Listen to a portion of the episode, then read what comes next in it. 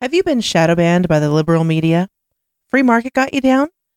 Do you get ratioed on every Twitter post because of your shit takes on literally everything? Then producer Dave and HK are probably watching your three hour dissertation on how a tomato cannot possibly be a fruit because gender and critical race theory can be cured with ivermectin. The Intellectual Dollar Tree, every Wednesday at 7 p.m. Pacific. Please leave it a one star review on iTunes. Check out the rest of our schedule at echoplexmedia.com. I'm coming for your wives. I'm coming for your children. I'm coming for your children.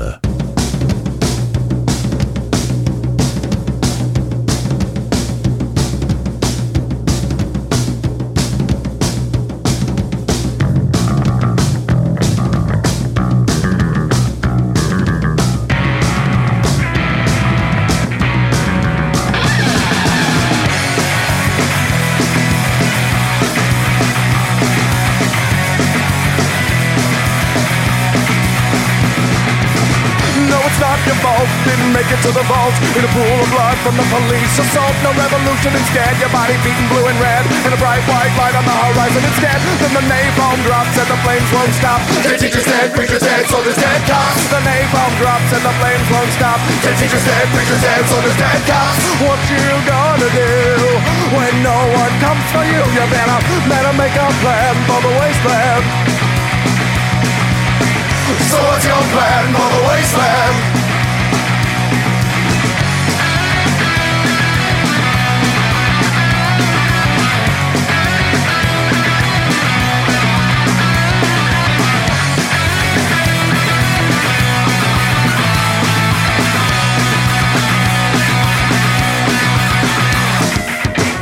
Mutants or martyrs, just malnourished kids telling stories about all the fun stuff we did. No gas for the car and no shells for the gun, so sit back, relax, let the cannibals come. You wish they were zombies, but there's breath in their lungs. Breath in their lungs.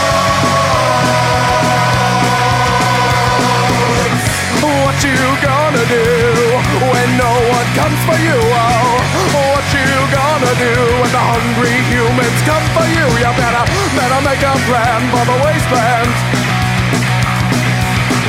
So what's your plan for the wasteland? What's your plan for the wasteland? So what's your plan for the wasteland?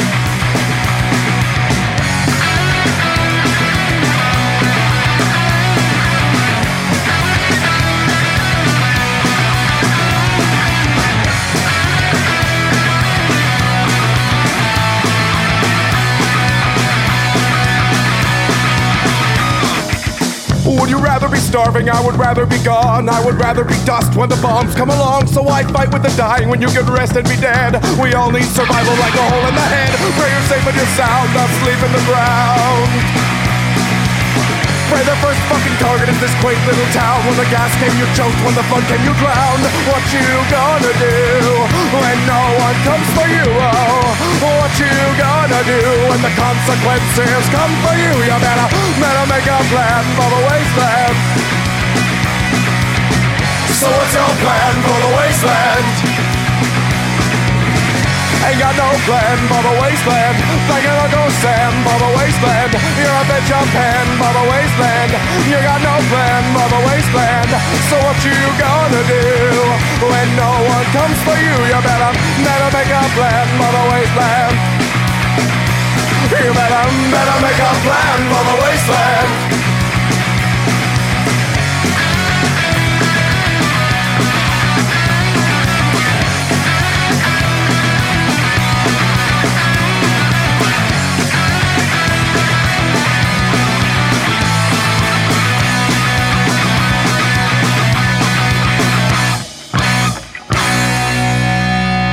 Hey, everybody. Welcome to the Plex. We do the show live every Sunday from 7 to 9 p.m. Pacific and beyond into red light. Sometimes goes pretty late.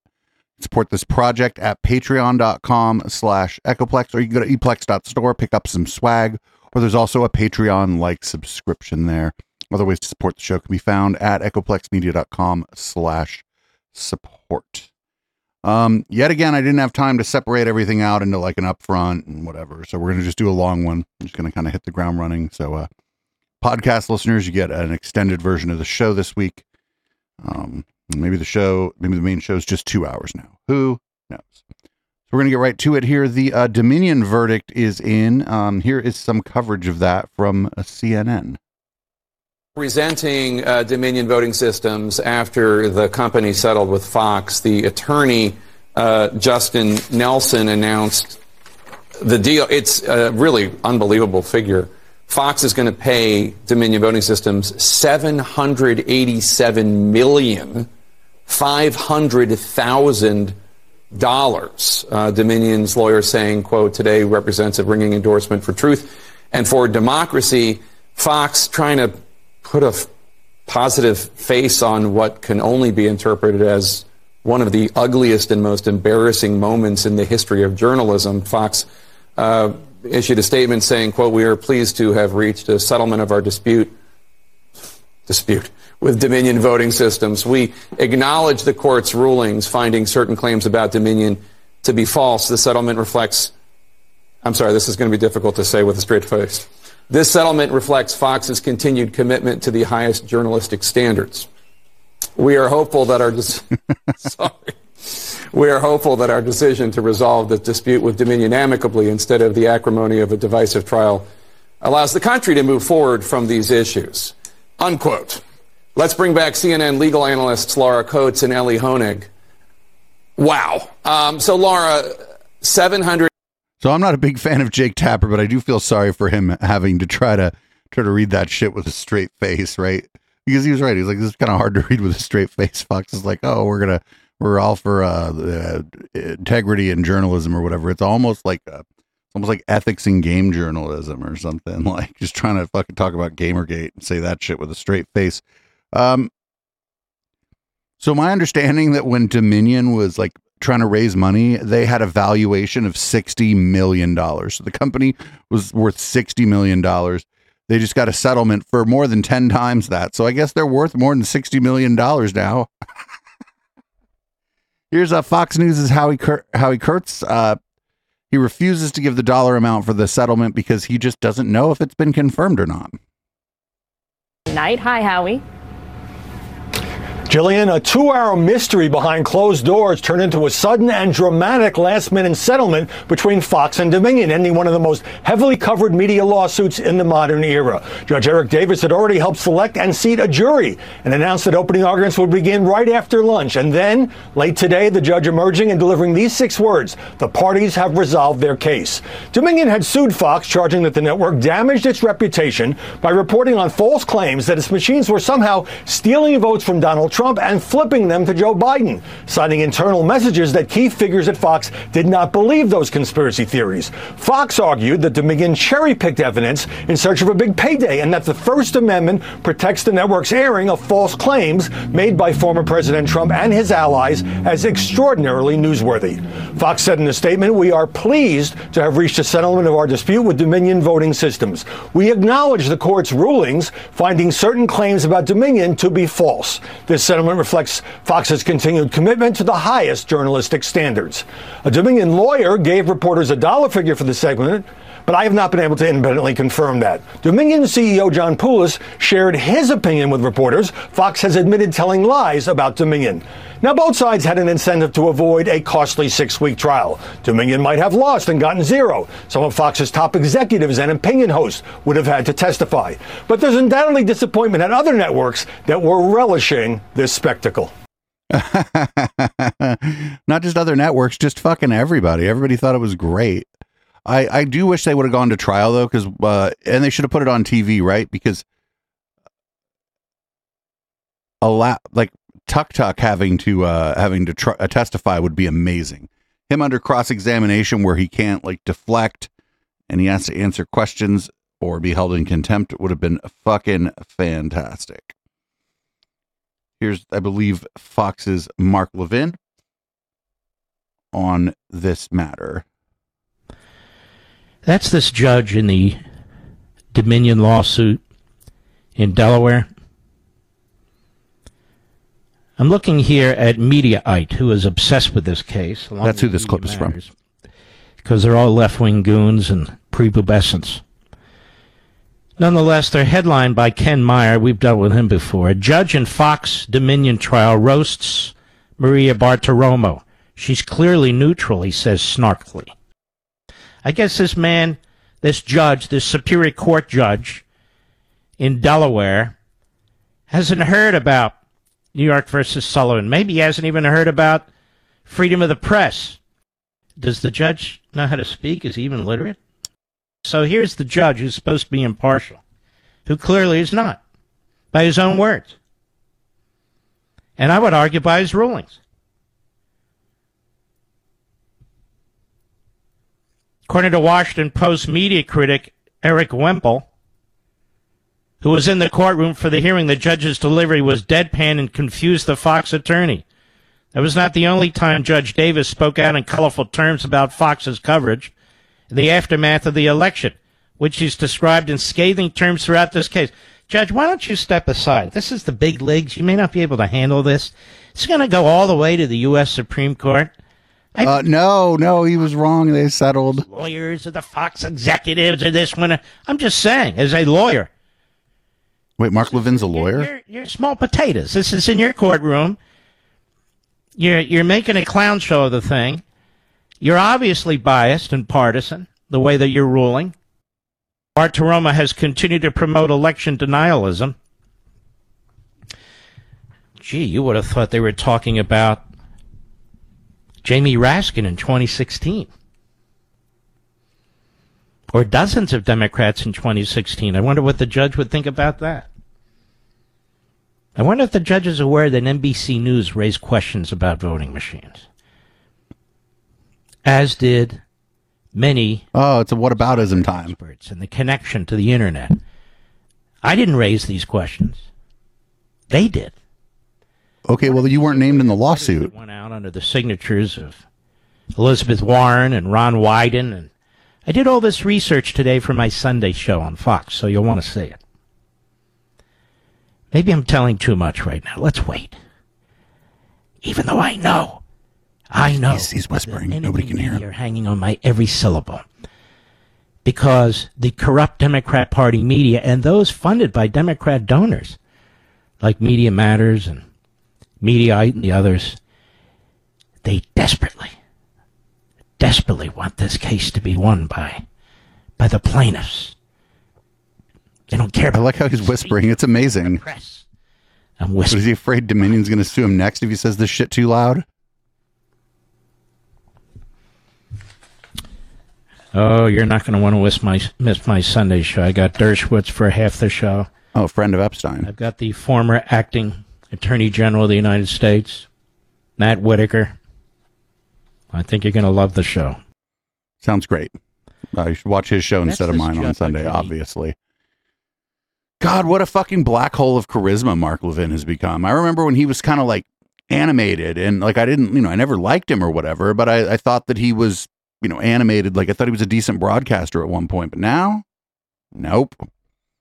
He's boring. I was like waiting for that clip to end. I mean, I, I want all of this to end, but I was waiting for that clip to end. It was, I was like, is this still going? Why is this still going? So up next, we have Marjorie the Gathering. Uh, she's going to ask uh, what she believes are tough questions in a hearing, and she's going to get uh, shut down by both her, uh, by by both the Democrats and by her own side.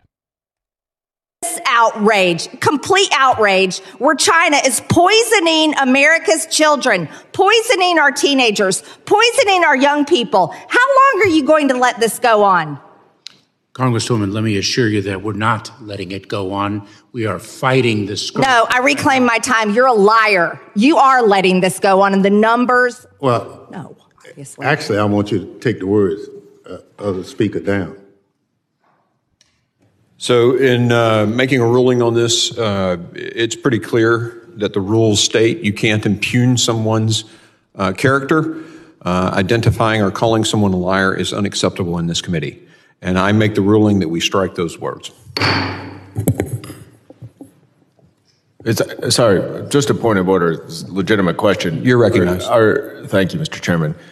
Did you move to take the words down or to strike them, Mr. Thompson? Yeah, sorry, I just stepped in. Point of Yeah, take them down. So That's what we did. Yeah.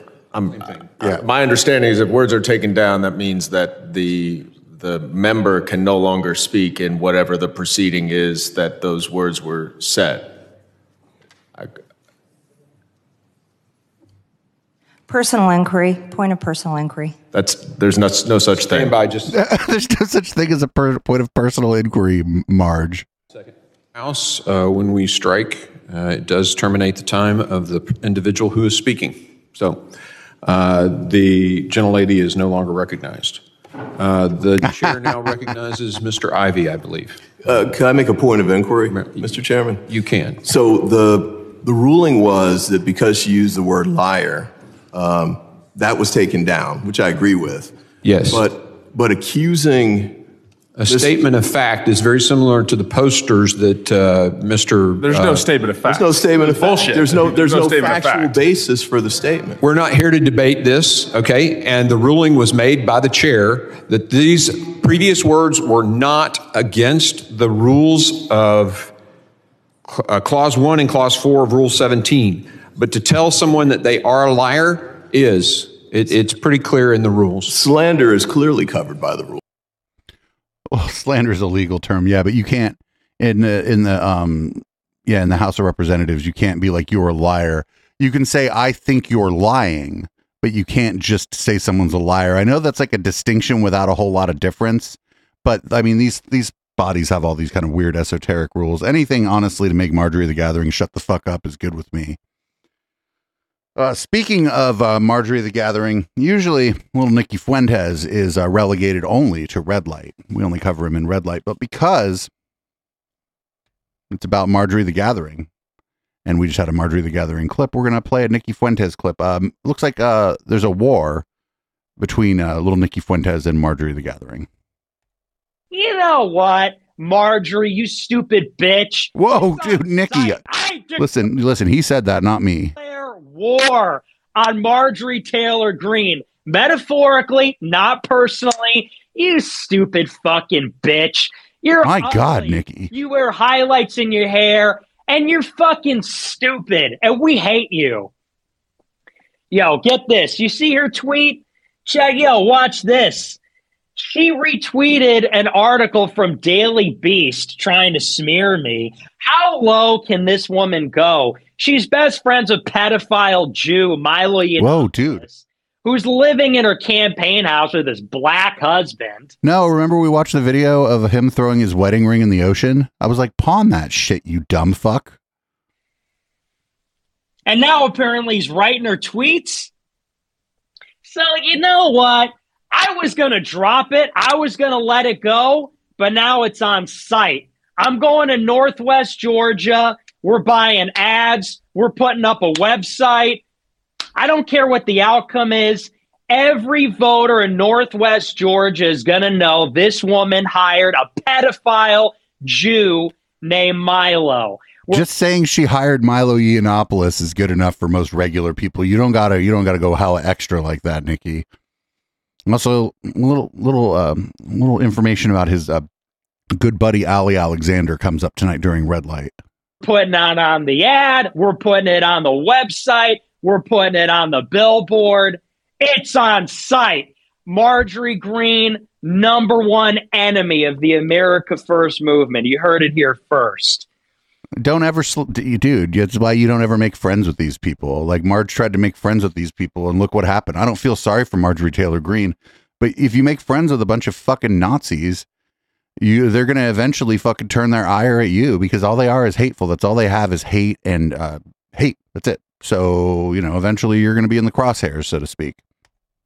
She should have no right to come at me. And honestly, I may even consider a lawsuit for her to insinuate that I'm like covering up for a pedophile. I mean, that's just straight up defamation. So I am Well, lawsuit, and I'm talking to people to see if I could put some money together for that because I know no, she just retweeted a Daily Beast. You would be suing the Daily Beast. this uh, wench go down. A wench? The only per- the only, listen, the only lady we call a wench around here is the media wench, and it's a term of endearment, and she gave that name to herself. A wench? What is it, ye oldie times? Wench, bring me a beer. Like what a, what a, what a fucking old fashioned young man little Nicky Fuentes is sometimes.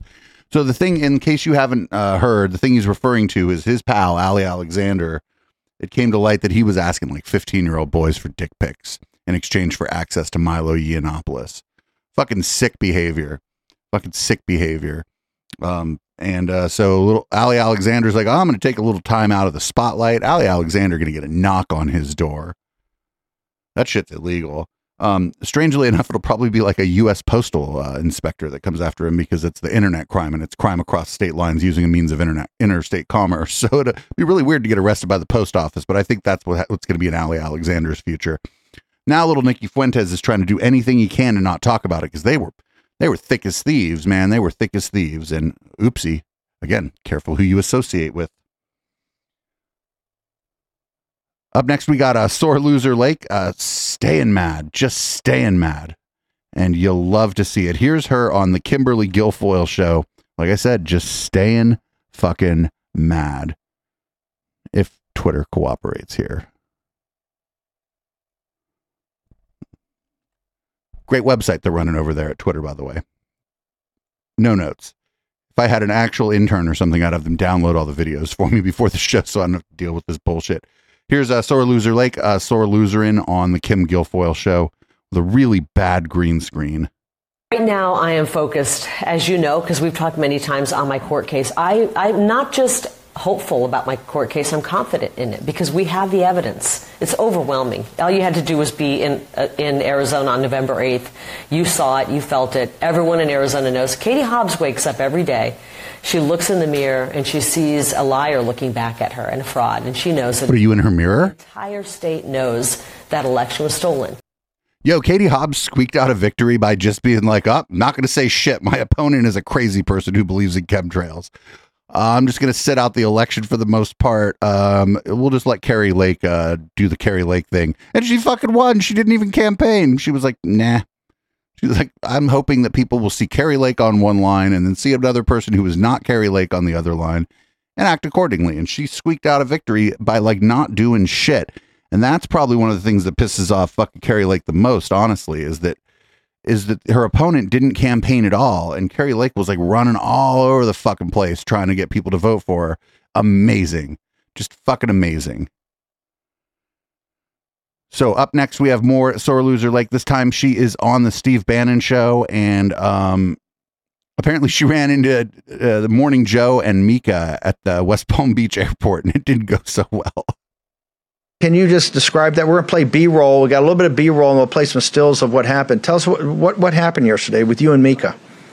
Yeah, I, I happened to be at the airport, Palm Beach, uh, West Palm Beach, and I was leaving, and I happened to see Joe Scarborough. So I, I turned around and and got on the escalator down, and he was heading into the restroom, and I said, "Hey, Joe," and I and he, he was nice. He said, "Hey," I said, "You know, I just wanted to introduce myself because you guys spend an awful lot of time bad mouthing me on your show, and I just wanted to, you know, put the human being behind the face that you guys kind of go after."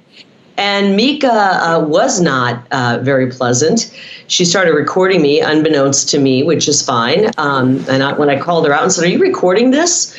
Uh, she said yes. And Joe said, Don't do that. Like he was a little bit perturbed that she was recording. I'd record it. Um, but I just said, look, you know, I, I'm the human being behind the person you guys like to bash 24 7, and that's okay. But I just wanted to introduce myself. And then she called me, then her handler, the handler you see in that picture, said, well, you're a liar and you're an election denier. And uh, fuck you out of their handler. You're delusional and all of this. And I said, you know, I'd love to come on your show and talk about it. Mika did jump in and, and reiterate what the staffer said. Um, you know, like I said, Joe was pretty um, pleasant. And when I said to Mika, Are you recording this? Uh, she said yes, and Joe said, "Don't do that." And I yeah, you already said that. started something when I walked away. I walked away from it alive and fine, so that's good. All right. Well, they didn't kill you. I suppose that's good. Ran into J- Morning Joe, didn't die. What a warrior! I would have loved to have heard that. That'd have been great. Listening to like their handler go, "Oh no, you're actually a crazy person." Yeah, she lived through it. She lived through it. Chat's chat is shocked too. Up next, we got uh, Matt Gaetz on the uh, Steve Bannon show. He has the proof about Hunter Biden's laptop because I don't know. It's just what we talk about now. It's Hunter Biden's laptop. Solomon comes on today because I noticed one thing that you've been very focused on. John Solomon comes on, got a breaking story. Then he tells us Jim Jordan. He talked to Jordan that certain uh, they've been you guys have been doing depositions of certain members related in the intelligence community to the full page ad in the letter that came out about the laptop from Health 41. And he mentioned Mike Morell's name, and he said Mike Morell's given some information that could lead one to believe what Solomon thinks that you're going to be able to connect this to the Biden campaign. Now, I know you've been very involved in this. This is a kind of a bombshell. So people know who Mike Morell is, former deputy director of the CIA, former acting director of the CIA, wanted to be Joe Biden's CIA director, got a phone call from Tony Blinken, who was representing the Biden campaign, saying, you know, gee, Mike, doesn't this Hunter Biden laptop look like Russian disinformation? Morell testifies that that then triggers him to be the ringleader of an enterprise to go to others and to put together a letter for the specific purpose of use by Joe Biden in the presidential debate. You guys can prove that? We can prove that and and much more. I am uh, everything I'm telling you. I'm amazed that he thinks that he, he thinks that they're going to depose members of the intelligence community community and get uh like straight answers, and that the intelligence people in the intelligence community aren't just going to lie to their faces in a deposition. Like, who does he think these people are? These people are fucking spies. I've seen Burn Notice. I know what's going on. Corroborate with records and testimony. Uh, there are other very concerning behaviors of the government that I have only seen reflected in testimony. Some I've only seen reflected in records. That's why every day this week I will be conducting depositions as a part of what we're doing on the uh, weaponization subcommittee. Wait, is he deposing people? We are rocking and rolling to get to the bottom of it, and, and there'll be much more to come. Hey, where's Nestor? Can, can we talk about Nestor? We can prove that the entire purpose of this letter at the outset was to influence a presidential election with some of the most senior people who have ever been in our intelligence community, using the imprimatur of their security clearances to pave the way for Joe Biden's presidency. Yo, spy's gonna lie to you. That's all I'm saying. Spy's gonna lie to you. Don't care. They don't care where they're at. That's their job. They're gonna lie. So I wouldn't trust a damn word a spy told me, even in a deposition. Don't care. These people are just desperate for this uh, Hunter Biden's laptop thing to be a thing, and I don't know. Like, I don't give a shit what was on that laptop. they keep saying the hard drive too. If it was a modern laptop, and these were probably Apple laptops, that shit was soldered to the board. There was no hard drive. Like, what the fuck? Anyway, we're gonna move on. Rand Paul uh, is a one-trick pony. Here he is uh, talking about COVID and the disinformation during the height of the pandemic. Member uh, Paul, you are uh, recognized for your opening comments. In 2002, Congress established the Department of Homeland Security in response to the 9 11 attacks to centralize and consolidate to prevent terrorist attacks. In the 20 years since its creation, the Department of Homeland Security has departed. I like that there's people in the background just having a conversation while he's giving his statement. They're like, oh, this shit again. like, do you see what happened at fucking Sally's party? Oh my God. from its original mission and used its expansive authorities and funding to impede on the rights of American citizens. This is not just my opinion. In November 2022, the ACLU concluded 20 years later, it's past time to seriously reconsider DHS. It's a well, you're good luck getting the fucking Republicans that you caucus with to fucking defund or get rid of the DHS. The practices aren't just antithetical to our values, they're a waste of taxpayer dollars and a distraction from serious problems facing people in our country. What should terrify every American is that the full extent of DHS's abuse of power against its own citizens are still largely unknown. The public is only recently learning the degree to which the department's Cybersecurity and Infrastructure Security Agency, CISA, was employed to surveil and censor American citizens' social media for what it concluded to be misinformation and disinformation. What was the result? Statements about COVID 19 that are now supported by evidence were flagged as disinformation. Which statements? What do you mean? They all say this. They're all like, oh, we are declaring victory. All the things that the conspiracy theorists were saying about COVID turned out to be true. You go, well, like what? And then they're like, they won't tell you. Like, did health officials get things wrong, especially at the beginning? Well, yeah. Remember when everybody's wiping down surfaces because we thought maybe you were going to get COVID from surfaces, and then we learned that it was mostly airborne, and then we stopped wiping down all the surfaces like a bunch of lunatics? Is that what they mean? I mean, I don't. Like, what is he talking about? statements, including my own, that were once labeled by our government as disinformation, such as uh, opinions on the effect- efficacy of masks, naturally acquired immunity, and the origins of COVID 19 are. So none of those things, the masks were effective. What he wants, he's that's this nirvana fallacy shit about the mask, right? It's like, well, is the mask going to prevent everyone from getting it all the time, every, all the time, always? Well, no. Um, does even a crude mask make it so if you sneeze, less water droplets go flying into the air and you're less likely to spread the thing? Yes. Like that's that's it. It's it's the, the nirvana fallacy. All this shit all the time.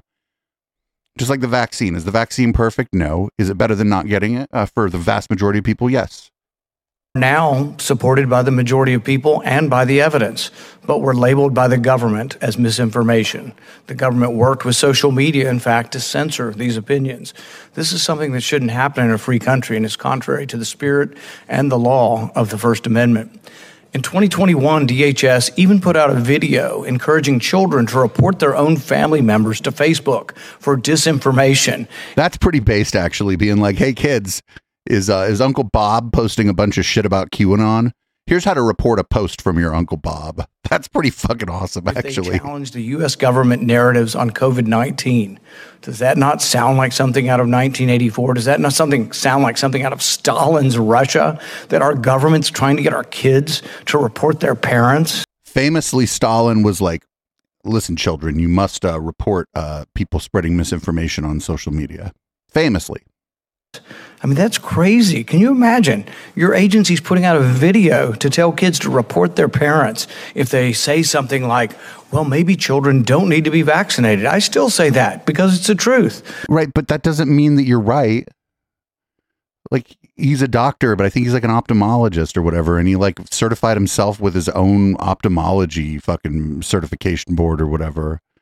Like, I don't care if you think that the risks for the vaccine are greater than the disease for COVID for children. That's not true. For the elderly and those who are targeted with the disease, but that's an opinion based in fact, based on peer reviewed papers. But that's not the government shouldn't get involved with trying to censor and restrict my ability to say these things. In reality, Sir, you are the government. significant source of disinformation during the pandemic, with the most influence and greatest impact on the people's lives, was the U.S. government. The greatest purveyor of disinformation has been the U.S. government. All of this was occurring during what was likely the greatest. So when he says uh, misinformation, he probably means like the CDC, right? Did the CDC get some stuff wrong? Sure, but that's like different than misinformation and disinformation. As like a situation is unfolding, everybody's going to get it wrong. That's why I like when something bad happens, I'm like, oh, let's wait. Like if something real bad happened today, I might have mentioned it at the top of the show, but then we wouldn't really spend much time on it. We'd have to wait till next week because uh, all the information coming out today would have been bad. Or not all of it, but enough of it would have been bad that it would have been like a waste of our time to get get involved in like the speculation game and cover other people's speculations about what was going on. That's all that happened when the when we first realized that COVID was going to be a real problem. The CDC gave some good advice, some bad advice, and most of the bad advice they updated with better advice. Like this is just this is just how this works. When something's new, we don't know that much about it national security threat to our nation in modern history a global pandemic that killed millions of Americans. During this time, the Department of Homeland Security, working to determine the origins of COVID-19 pandemic and whether taxpayer funding went to conduct risky research in China, was this going on? To our knowledge, we know of no delving into this by the DHS. Where did Wait, the what? virus come from? If it came? because the why would maybe the DHS was like, well, this is stupid. This is these are these are just cl- there's no evidence for these claims, so we're not going to look into them. From a lab, wouldn't that? I'm not a big fan of the fucking threat? DHS. Isn't that somehow under the purview of the DHS to be looking at where the virus might have come from? At least, well, uh, that's like no. I mean, that's the purview of like infectious disease specialists, sir. Uh, several of the intelligence agencies now conclude it did come from there. Dozens and dozens of the most esteemed scientists in our country now conclude that it came from a lab. We- dozens and dozens of the most esteemed scientists in our country, but he's talking about fucking Bret Weinstein and shit. Like he's not talking about like dozens and dozens of people are going to go against the scientific consensus in any field. That's fine. Um, that always happens. That's why we don't just have we don't just take we're not like oh uh, 12 scientists said this. It's like all right. Yeah, it's a cooker's dozen, as uh, someone in chat said. into that. You know, what's going on? Are you really trying to protect us from biological threats if we're not being told that you've looked into the origins of COVID virus at all? Instead of focusing on real threats like this, DHS was internally strategizing on how it can expand social media censorship of America's using third party nonprofits, as in the words of a CISA official who said, a clearinghouse for information to avoid the appearance of government propaganda. So here's our government using NGOs and using them as a clearinghouse, but let's make sure nobody sees that it's us so it doesn't look overtly like government program uh, propaganda. Yeah, that we nobody nobody the government never puts their thumb on the scale for anything. Get the fuck out of here! Like, That's coming on. from your own agencies. A report published last month by the Brennan Center for Justice found at least 12 overlapping DHS programs for tracking what Americans are saying online. It found that the department's programs have veered from its uh, original counterterrorism mission into tracking social and political movements and monitoring First Amendment protected activity of American citizens. This is a serious abuse. He's like they're only supposed to do that to the fucking hippies and the environmentalists. What the fuck? Power. The report concluded that overbroad mandates, flimsy safeguards, and fragmented oversight have allowed overreach and abuses to proliferate across DHS intelligence programs. This is the kind of abuse of power that should terrify all of us, regardless of which side of the aisle you are on. Even worse, it is taking place while the department is failing miserably at one of its core responsibilities, securing our border. Congress That's not DHS's job. continue to provide more funding responsibility. We have like two whole ass other organizations that are supposed to secure the border. clearly misunderstands its statutory authorities and purpose. Thank you, uh, Ranking Member Paul. Oh, he's the ranking member of Go Fuck Yourself. I I just made that up. Here we go. We got Glenn Beck, who is still around somehow, has his uh, finger on the pulse over there at Twitter. Act like you know. Did you see? I love Elon Musk. Uh, he is. Yo, I bet we could find examples of Glenn Beck like five or 10 years ago bad mouthing Elon Musk because he was making electric cars or his company was making electric cars. I guarantee you we could find that.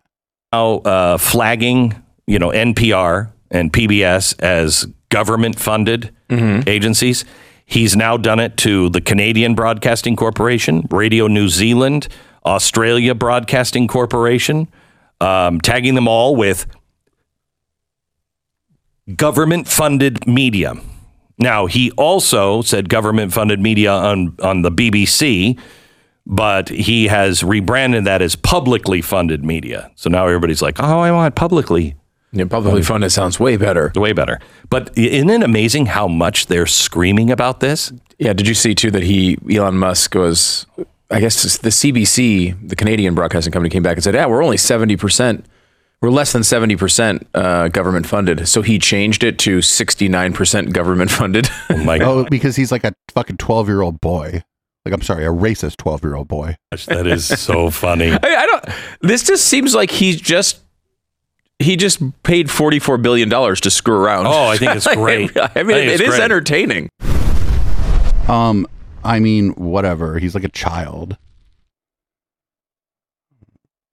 It is. I mean, it is kind of like it's funny, but not for the reason they think it's funny. I think it's funny that this guy, like, this guy has all the money in the world, and the only thing he ever wanted was for like real, actual famous people, like celebrities and people in media, to like him.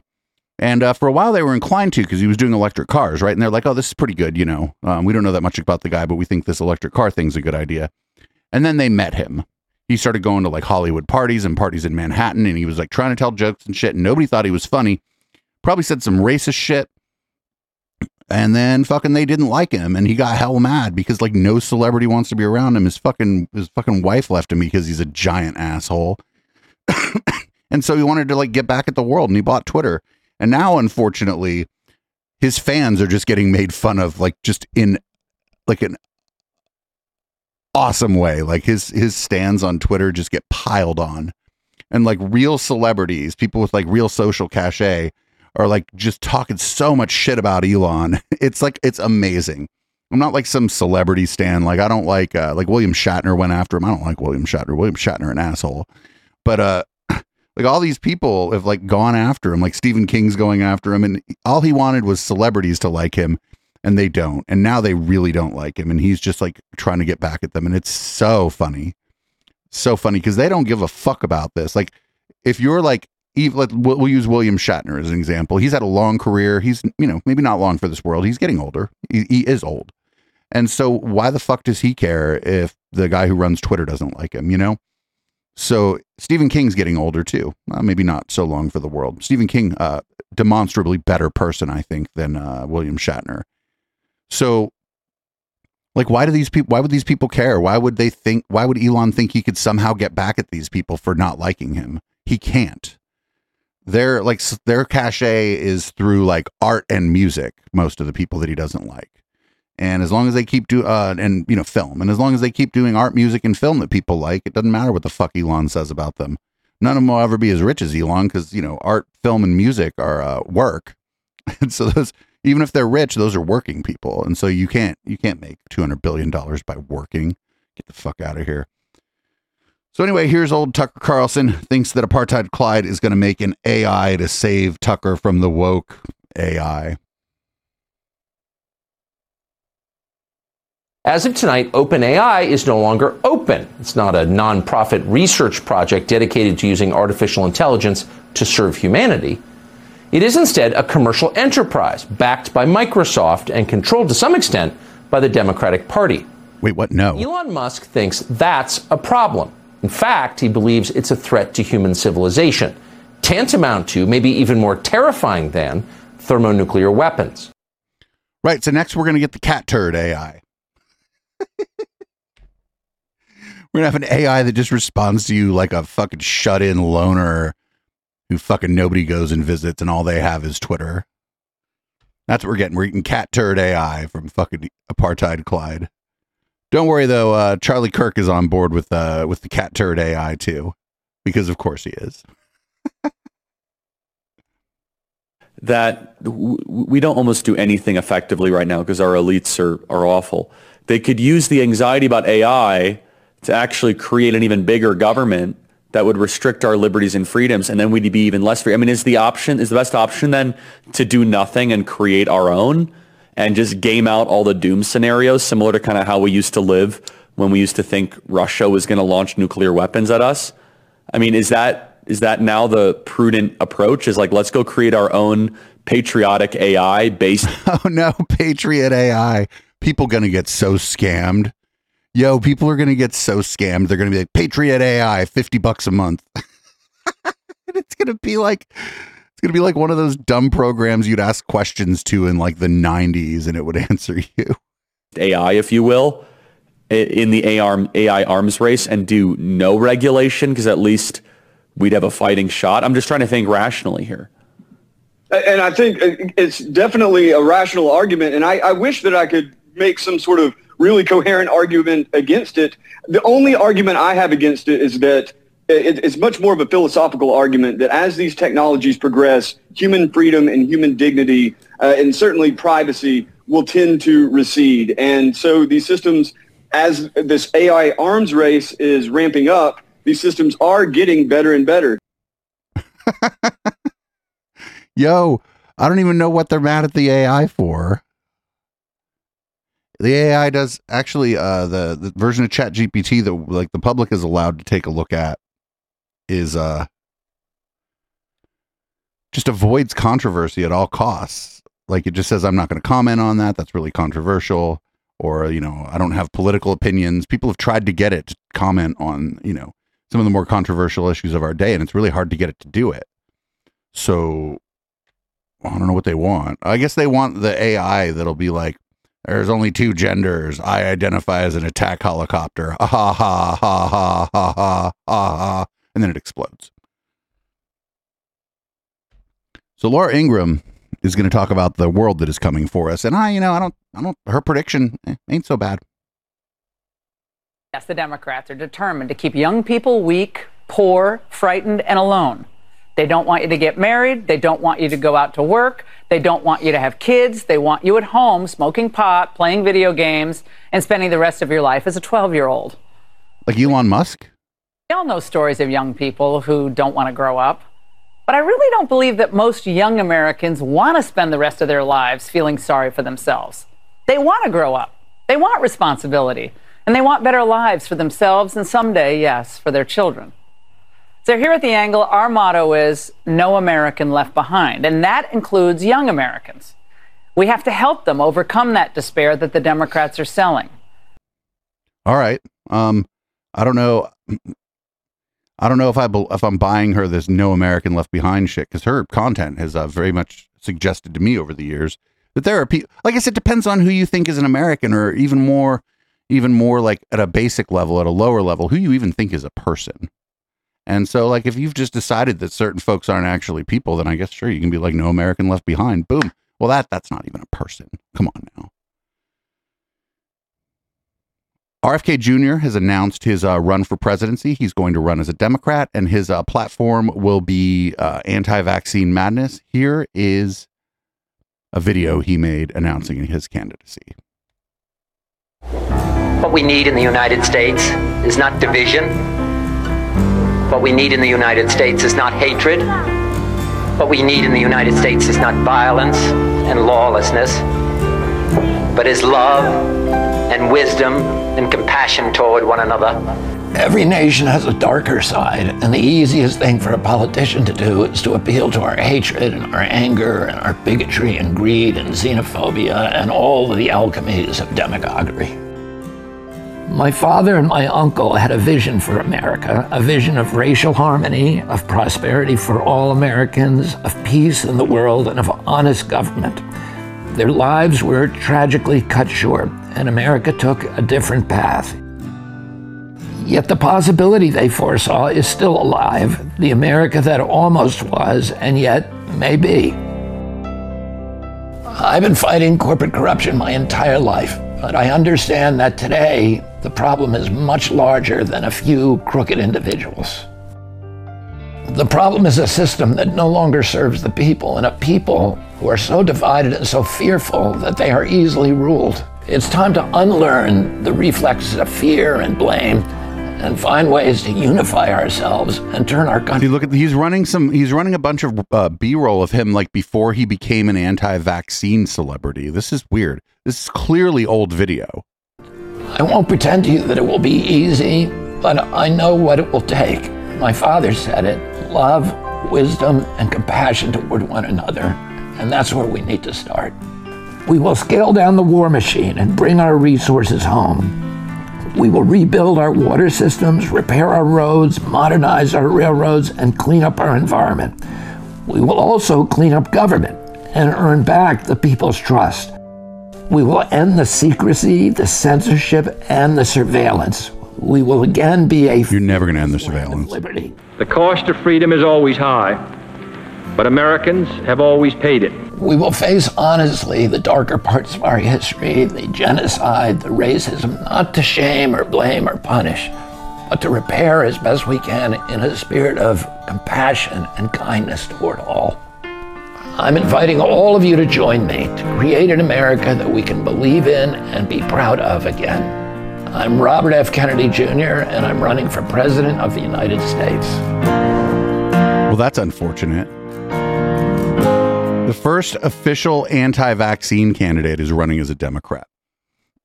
I don't think he's going to poll high enough to meet the Democratic Party's um, requirements uh, for him to get into a debate.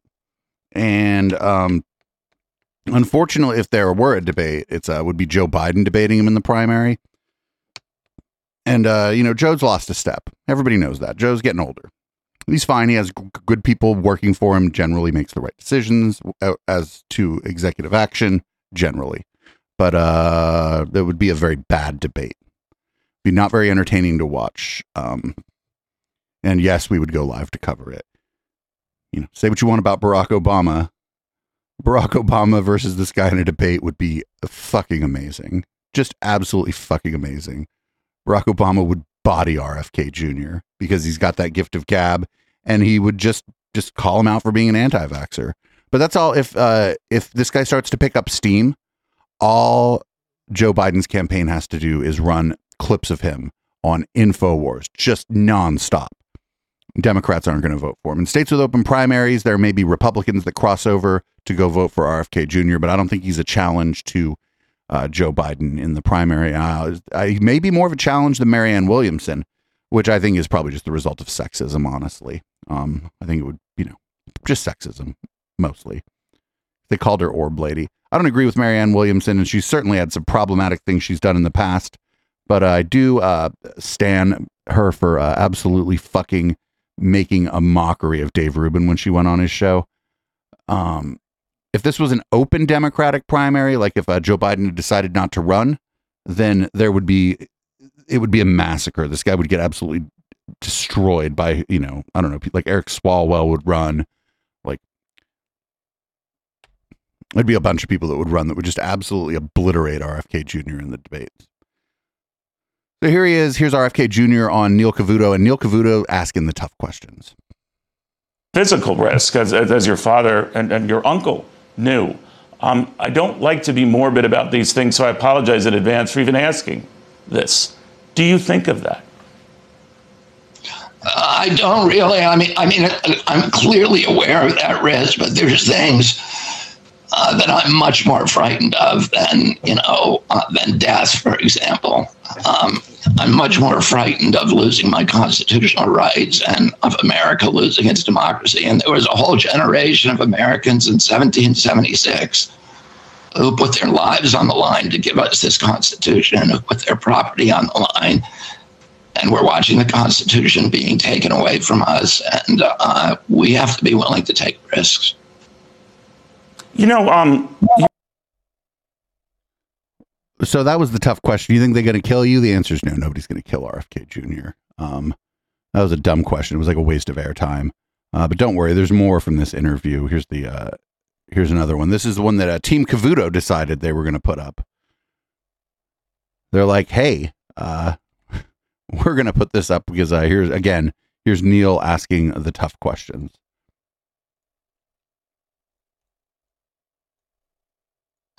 Right now, Neil, the polls show uh, President Biden losing to Donald Trump, who is the presumptive nominee of the Republican Party. I'm in a better position to run against Donald Trump than any of the Democrats because because I can hold him accountable for the worst thing that he did, which was the lockdowns. The lockdowns were absolutely catastrophic. The lockdowns we now know the countries that had few that had less lockdowns in the states, you can put them again side by side, and those are the countries. Sweden, for example, was the only country in Europe that didn't do lockdowns. It had the lowest death rate in Europe. We were we led the world in lockdowns. We had the highest death rate from COVID in the world. Okay, first of all, we didn't lead the world in lockdowns. He's like also, like when they talk about Sweden, they leave out a huge thing that's that Sweden, there's a lot of social cohesion. They didn't have to tell people to stay home and mask up and stay away from each other in Sweden. They didn't have to force people to do it. The people, it, once it was suggested by the fucking medical people, that's what fuck, fucking folks in Sweden did. They just did it. They listen to the medical professionals, probably because they have a really good medical system there. And people are like, well, I don't get charged a bunch of money when I go see the doctor. My prescriptions are free. Maybe I should trust these people about a disease. So yeah, they didn't have to. Uh, they didn't have to use the power of the state to get people to follow recommendations the way that he's claiming the U.S. did, but we really didn't do it so much. The only mandates were that uh, some businesses had to shut down, and then there were mandates that uh, b- that businesses had to require masks, and that was county by county, state by state. The idea of a lockdown is bullshit. Um, I was able to go out and ride my bike every day during the pandemic. Ain't, ain't no lockdown. It was a stay at home suggestion. It's actually really nice. I rode my bike like down the middle of Winchester Boulevard the first day the stay at home order was was put up, and I would have I would have died doing that like just the day before. It was actually pretty cool. So up next we have the former president, one Mr. Donald Trump. He has a, a plan to uh, address uh, homelessness, and um, not great. I don't recommend it. you'll you'll hear why in just a moment. Come on, Twitter. There we go. ban urban camping wherever possible. Violators of these bans will be arrested, but they will be given the option to accept treatment and services if they're willing to be rehabilitated. Many of them don't want that, but we'll give them the option. We will then open up large parcels of inexpensive land, bring in doctors, psychiatrists, social workers, and drug rehab specialists, and create 10 cities where the homeless can be relocated and their problems identified. But we'll open up our cities again, make them livable, and make them beautiful. So concentration camps. And concentration camps. I feel like it's not super hyperbolic for me to call them concentration camps. We're going to build a tent city that they can't live with doctors. We say doctors. Hmm. Eh, This all sounds a little familiar to me. I'm not a fucking historian. It sounds sounds a little familiar to me. Again, wouldn't want to be hyperbolic here. Next. Uh, here's a clip from the NRA convention. Uh, This is from the Good Liars, and we're going to find out why there are uh, so many mass shootings in the uh, USA. And you're uh, probably not going to be terribly surprised by the the answer. the wokeism in the United States with these people that are going around saying if a kid says they're a dog or cat in school, that's good. You think that'll stop mass shootings? I think it's a start in a way. All that stuff. Has has has that happened? People said they're dogs and cats in schools. Oh yeah, in Illinois. Oh yeah, it's going on. They put litter boxes out for them in the schools. I, I, I think that that's not true. Actually, those are not true. I think it is true, and I think if you did your reporting, you would find out it's true. I, honestly, you just look it up. Look, up, look up furries in Highland, Illinois. Okay. See what you come up with. Look up furries Highland, Illinois. Yeah. Okay. The only thing I see here for Highland, Illinois is lockdown lifted at Highland Park High School. Five students in custody. It looks like there were reports of a gun in the school. Yeah, they always are calling in false reports. Oh, here's another one about the cats. A school district has been hit with rumors saying that students who identify as cats are allowed to use litter boxes in the restroom. This is what you were talking about. Uh-huh. The superintendent said it got so bad she had to send letters to students and parents on Monday. The rumor that our schools have litter boxes in the restrooms to accommodate individuals who are self identifying as animals, this is simply and emphatically not true. According to them, but I'm telling you, I hear from other people that go to the schools and stuff. I hear from other people that go to the schools. I heard from some people that went to the schools. Like I heard from someone. I mean, we all do it, right? We're like, oh, I heard this somewhere. But then when you're pressed on it, you're like, you just go, oh, well, I think I heard it somewhere. I can't prove it right now. You know, that's a it's reasonable. We all have to do that. We don't just have like a fucking rolodex of citations in our head. Like if somebody asks you like, where'd you hear that from, and you don't know, you just go, oh, I, I don't know where I heard from, uh, from this. You know, and if it's your friend or whatever, you're like, hey, you know, uh, you know, I'll look it up tomorrow or whatever. We're out having a beer. But that's the thing about this stuff is it doesn't have to be true and you don't have to know where you heard it. As long as you can repeat it, that's all that matters. So up next we got a couple things that might um, count as palate cleansers. If you're listening on the podcast, maybe you want to watch the video. This this will go up on YouTube. Um, this uh, somebody tried to steal a package from someone's door and uh, they got killed. Just watch.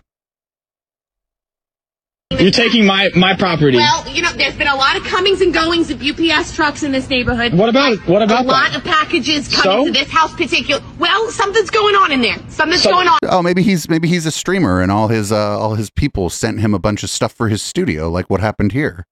That was great, everybody. By the way, thank you. So it's, it's, it's No, Amazon. I'm taking the package. It's my I'm- wish sir, list. I'm taking the package. No, you're not taking No, my package. I am, That's no, nice stuff. excuse me. Excuse me. Excuse me. Ow! Oh, oh my God! You killed me. I did not You kill you. killed You're fine. You, oh my God! you sprayed me with 70 30 that was real, but there's a chance that that was staged. But why did she spray him? You spray somebody with some shit in a spray bottle, they you don't know what's in that spray bottle that somebody's spraying at you. You have every right to defend yourself. Um, might have just been water or whatever, but you have every right to defend yourself when somebody starts spraying liquid on you. Especially somebody who's behaving like that, you have no idea what kind of liquid they're spraying at you. Again, there's eh, maybe one third chance that was that was fake. Oh, I'm hearing from the chat that it was staged. Well, you know, We all get got sometimes. It's okay to get got as long as you uh as long as you have a bunch of people in your chat that are like, "Hey idiot, you got got." So we got got everybody. Happens sometimes.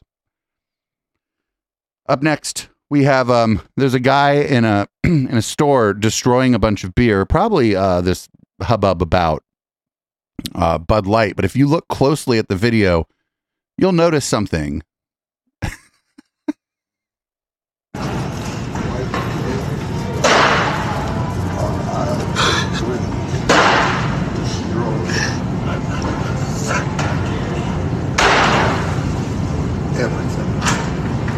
Bruh. Oh shit! Oh, that dude threw a beer can. at- Oh fuck, man. Oh, that's why he's destroying. He's destroying the Busch Light, dude. why? Get his ass!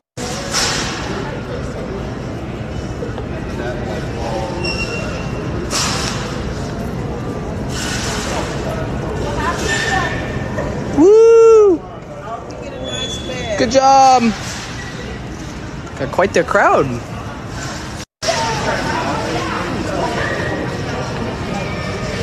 So yeah, uh, I don't know if he was having some kind of breakdown or whatever, but as soon as he started throwing the cans of beers, cans of beer at people, I like any any sympathy I would have had for him's kind of gone.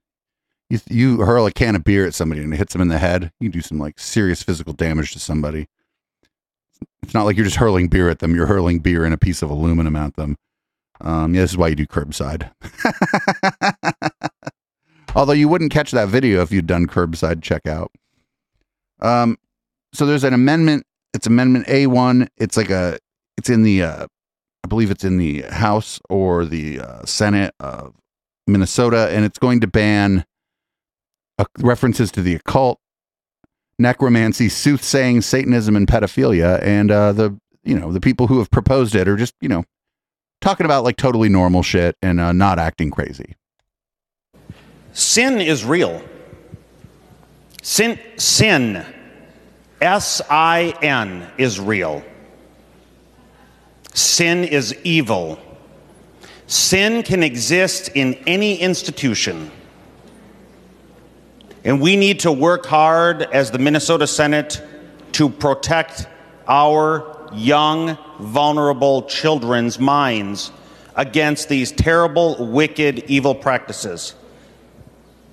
And unfortunately, because all humans are subjected to potentially being corrupted by sin, we need to examine all institutions to prohibit such funds. There are practices out there that seek to groom and corrupt the minds of young children to engage in sexual perversion. And those wicked people manifest themselves in many different areas of our society. One of those areas that they have manifested themselves is in the areas of the arts. And I want to make sure that taxpayer dollars do not fall into the hands of these wicked, vile people that push sexual perversion, gender confusion that might come to our capital and in displays of abomination parade themselves around the rotunda. And I do not want pictures, plays, theater, sculptures, or any other type of art to be used to channel the occult, to promote the occult or any of its variations, Satanism, and the wicked, evil practice of grooming young children, such as pedophilia.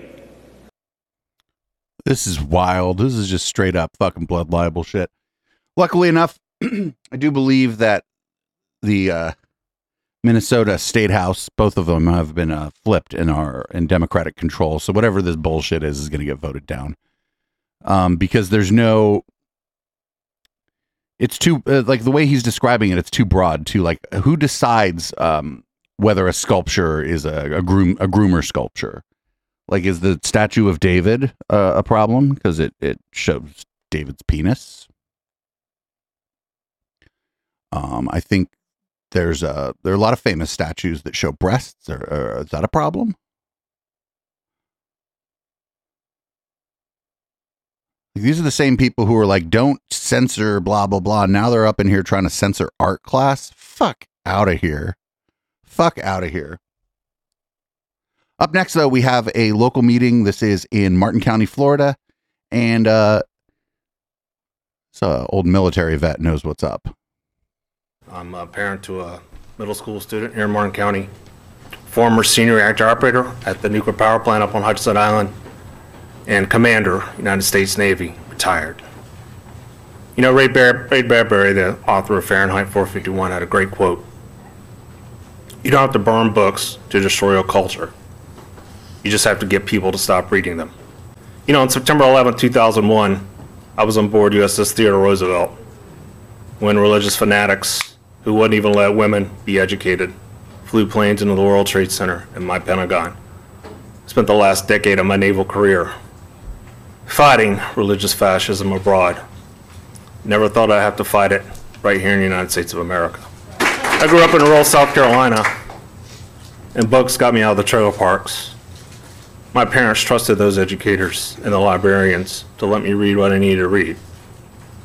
I spent 21 years in the Naval Nuclear Propulsion Program, where Admiral Hyman Rickover said a questioning attitude was the key to success in the nuclear power program. I want my son exposed to different ideas and different viewpoints so that he can learn to think critically and not be force fed somebody else's opinion. We've all been exposed to different opinions. Makes us better, makes us stronger. Adversity has made me stronger. I didn't sacrifice 21 years of my life to stand idly by while religious fanatics and other fanatics try to impose fascism on my country. I urge you to think about what a book ban needs and use transparency. I don't need anyone else telling my son what he can and cannot read. I'm very perfectly capable of determining that for myself. Thanks for your time. Thank you for listening. I urge you to remember the Little Rock Nine. Thank you. Yeah, get him, pops. Get him. Get him. Like that dude's probably a Republican too, right? get him. Yeah, he, he's right. I mean, it's a it's a fucking mess, yo. It's absolutely a fucking mess. And I think I think luckily enough, some regular ass people and some older people and some like more moderate Republicans, especially Republicans who have maybe teenage kids, are just gonna are being like, well, wait a minute. What do you mean?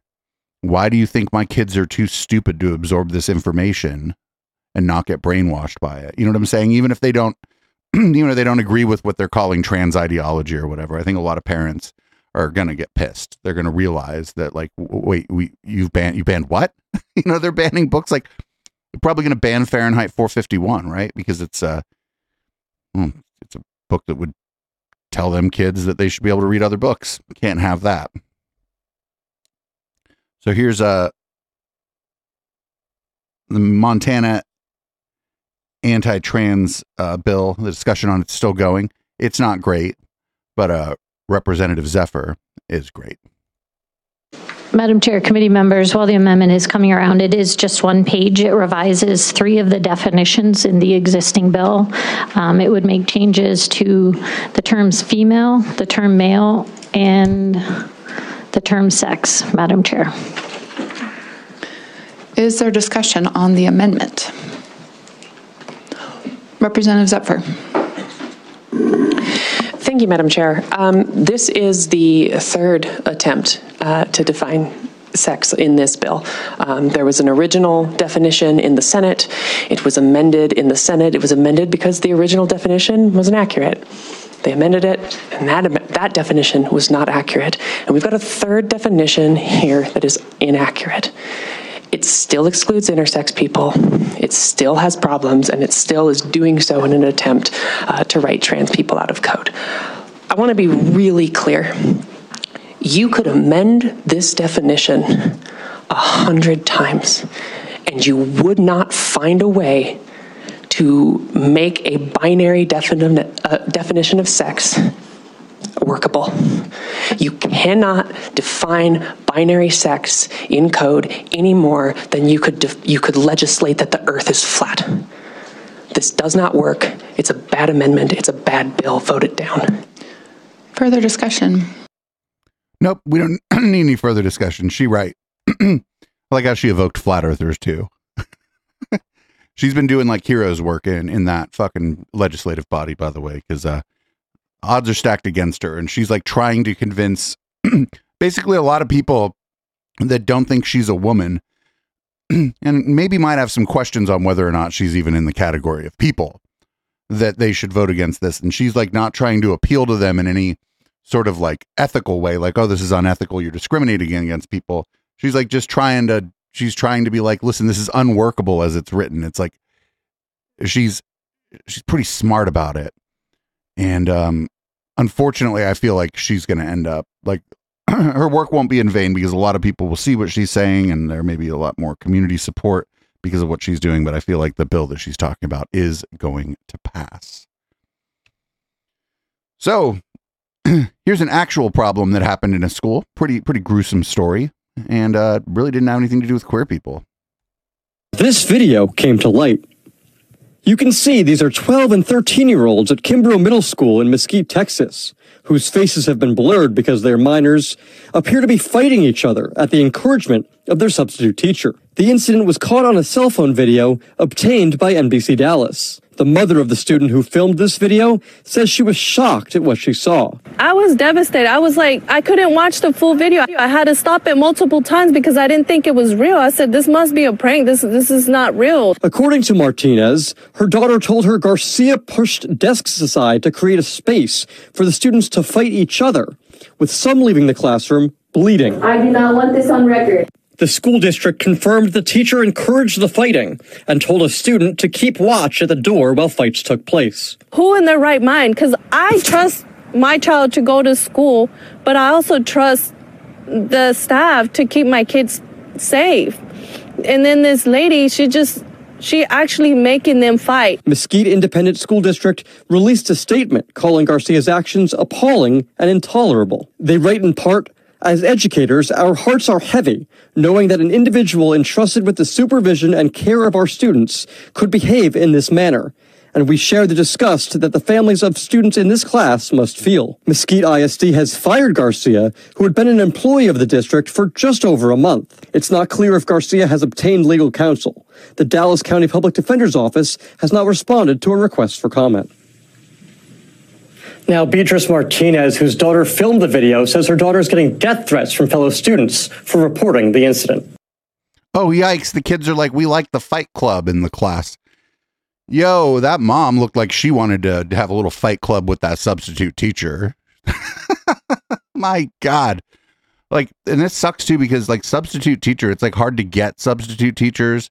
And like most people who do that work, they don't get paid very well and they do difficult work because they're not familiar with the students, they're not familiar with the lesson plan, et cetera, et cetera. And now you have this person out there fucking you don't ever see no news story about how great, you know, Mrs. Pennington, the substitute teacher is or whatever, or Mr. Smith or whoever it is.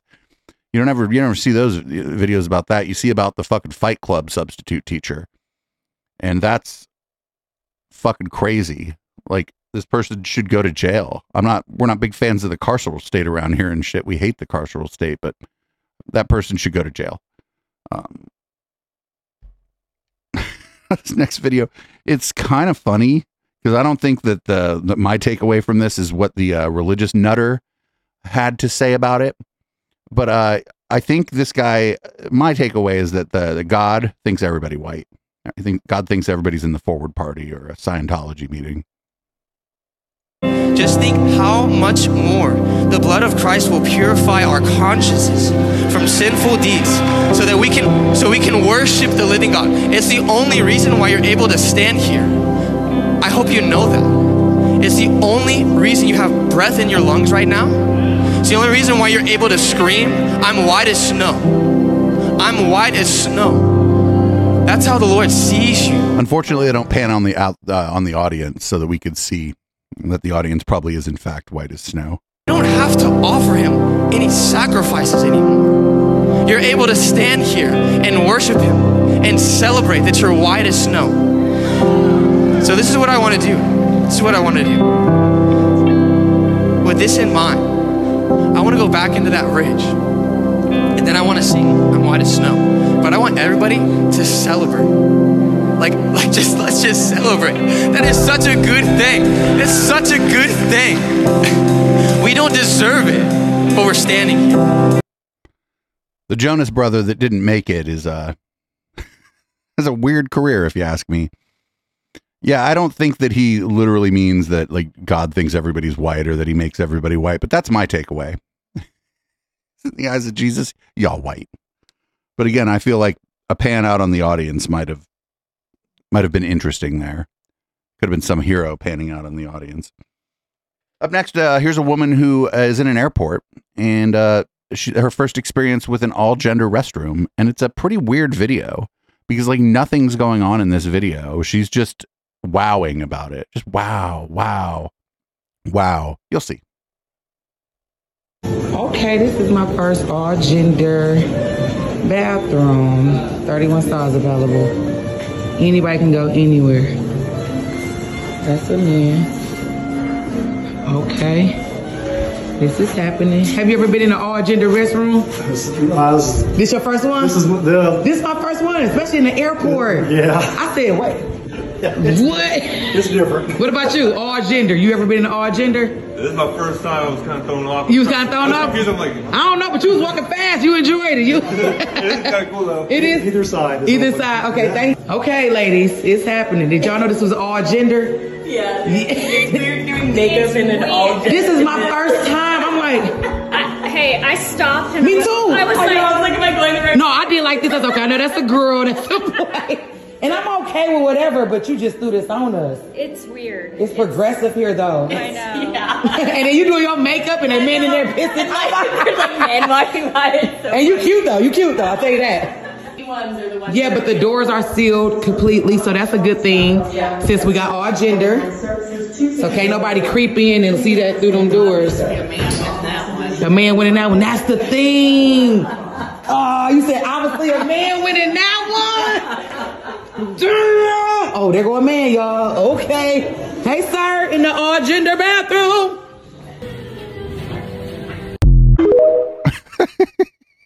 She just wowed about it. Like I've been in bathrooms like that. Uh, nice restaurants in San Francisco uh, started having those kinds of bathrooms like pre-pandemic, where you, everybody shares the sinks and there's just little rooms you go into that are, that have stalls. That's fine. It's uh, probably a better system actually, because uh, people with penises can go to the bathroom more quickly, and so the fucking line moves more quickly.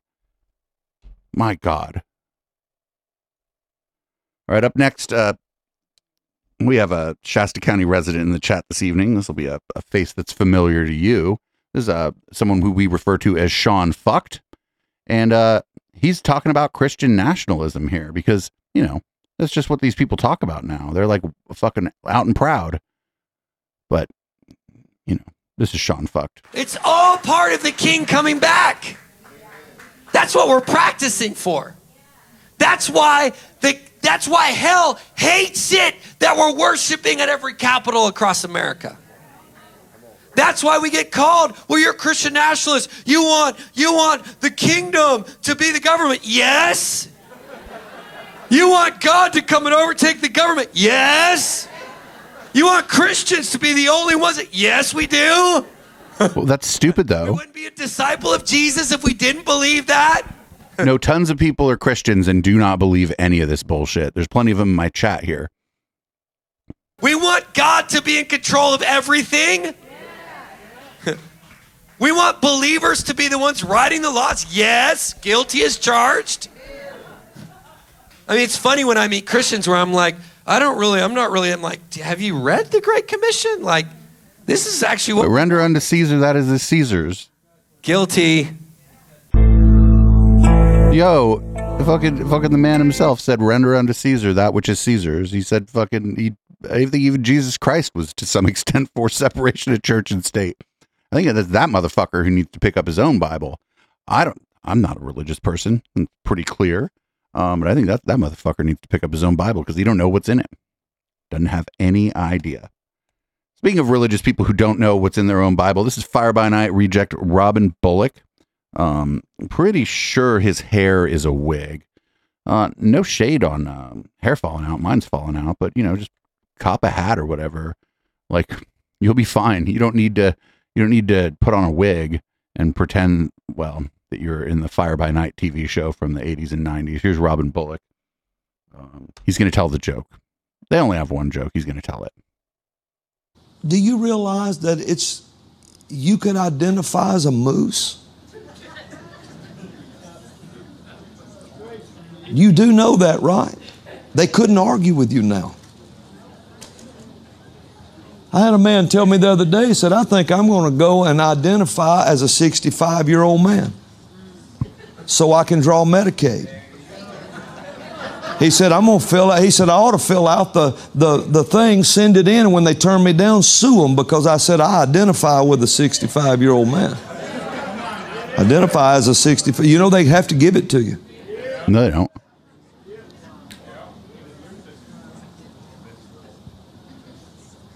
You can identify as an Apache attack helicopter. Oh, he told the joke. Mate with it. I'd fucking come on, man. Y'all y'all need another joke. This one's worn out its welcome. Now I'm not even mad at it. I'm not even mad that you're like bigots when you tell this joke. I'm mad that you're just very uncreative.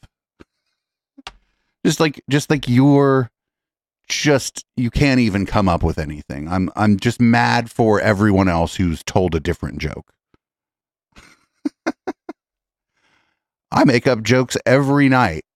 Well, except Monday and Tuesday. We usually don't stream on Monday and Tuesday, but I'm still making up jokes, talking to my friends and stuff. They can't do it. They can't come up with any other jokes. Here's a, uh, we call him DP around here, uh, because he has a, his logo is a, a DP on the bottom left. Dennis Prager. He's going to talk about family values and slavery. It's a very distressing thing what is being done here. The hatred of America and of capitalism is what animates the entire slave narrative. Whoa, that's a pretty bold statement. The hatred of capitalism was what animates this narrative about slavery. Go on. In your kids' college.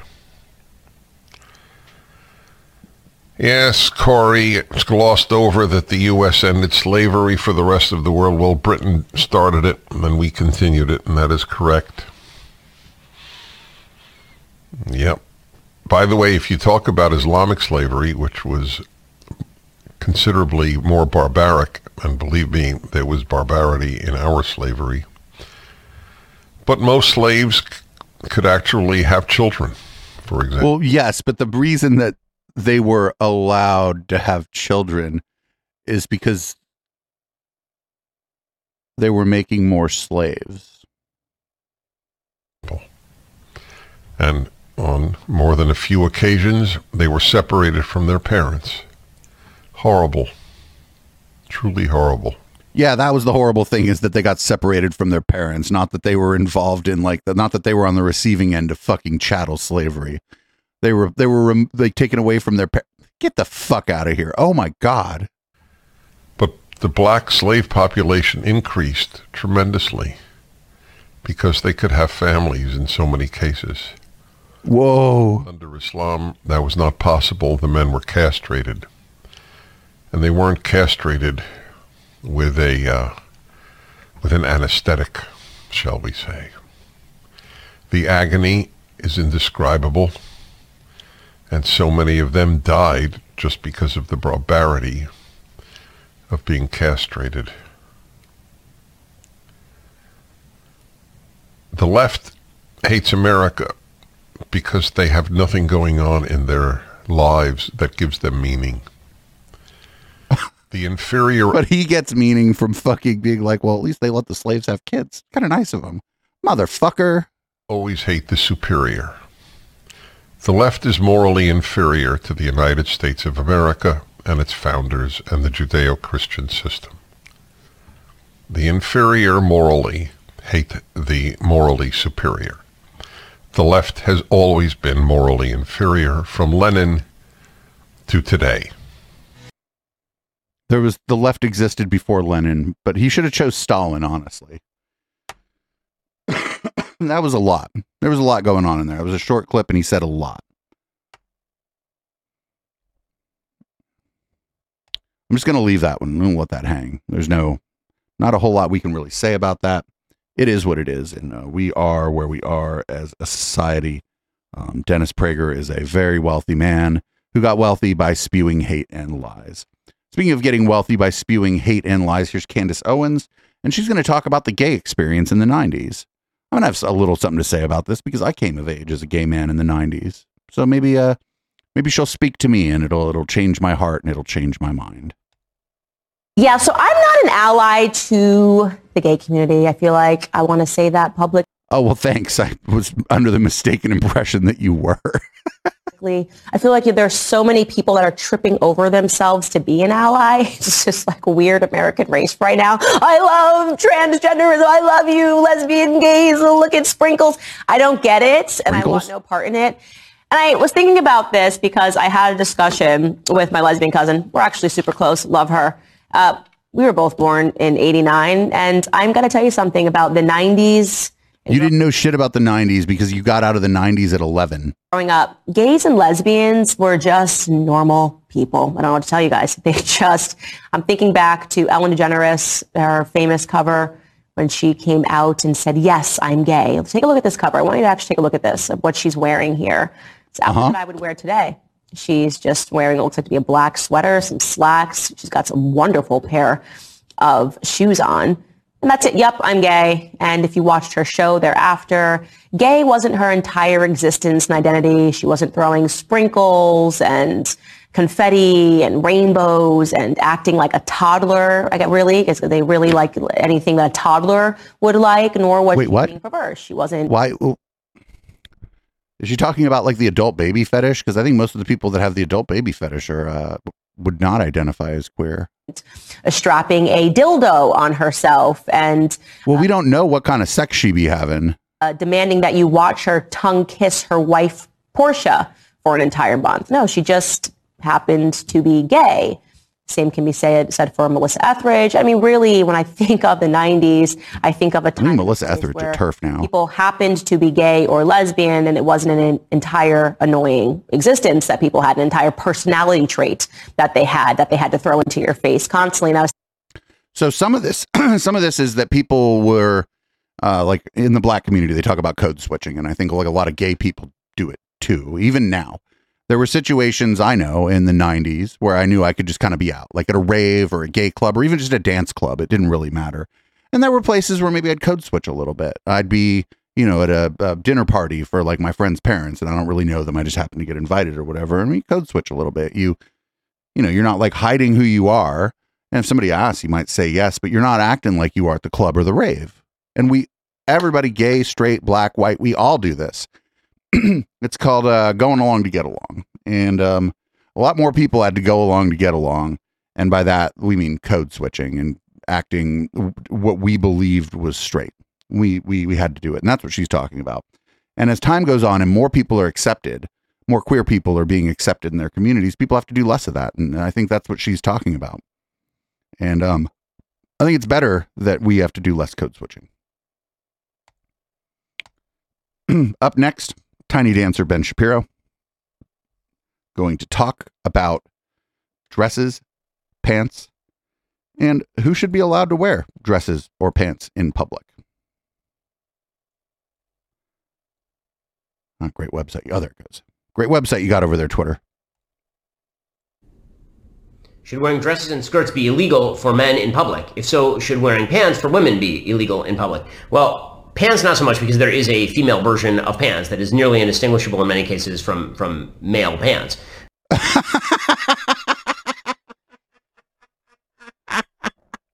Oh, oh, we're gonna start this one over. This is fucking stupid. Come on, Ben.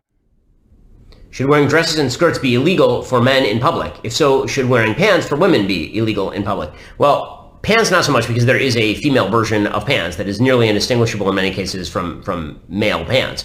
Um, but men wearing traditional female clothing in public, I think that there's a case that local zone that, that local communities should be able to stop that. Sure, I mean we have local laws about being naked or, or indecent exposure, or at least we used to. I don't even like the uh, laws against being naked in public.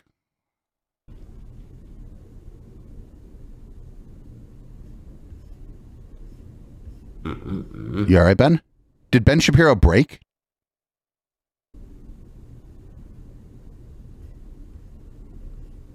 Look, the timer keep, keeps going. What is he doing? Have I seen Kyle Dunnigan's Fresh Pres of DC, where you're featured as Biden's butler, known as Beneford the Butler? I have not seen this actually, uh, and now I'm going to have to check it out. That sounds funny.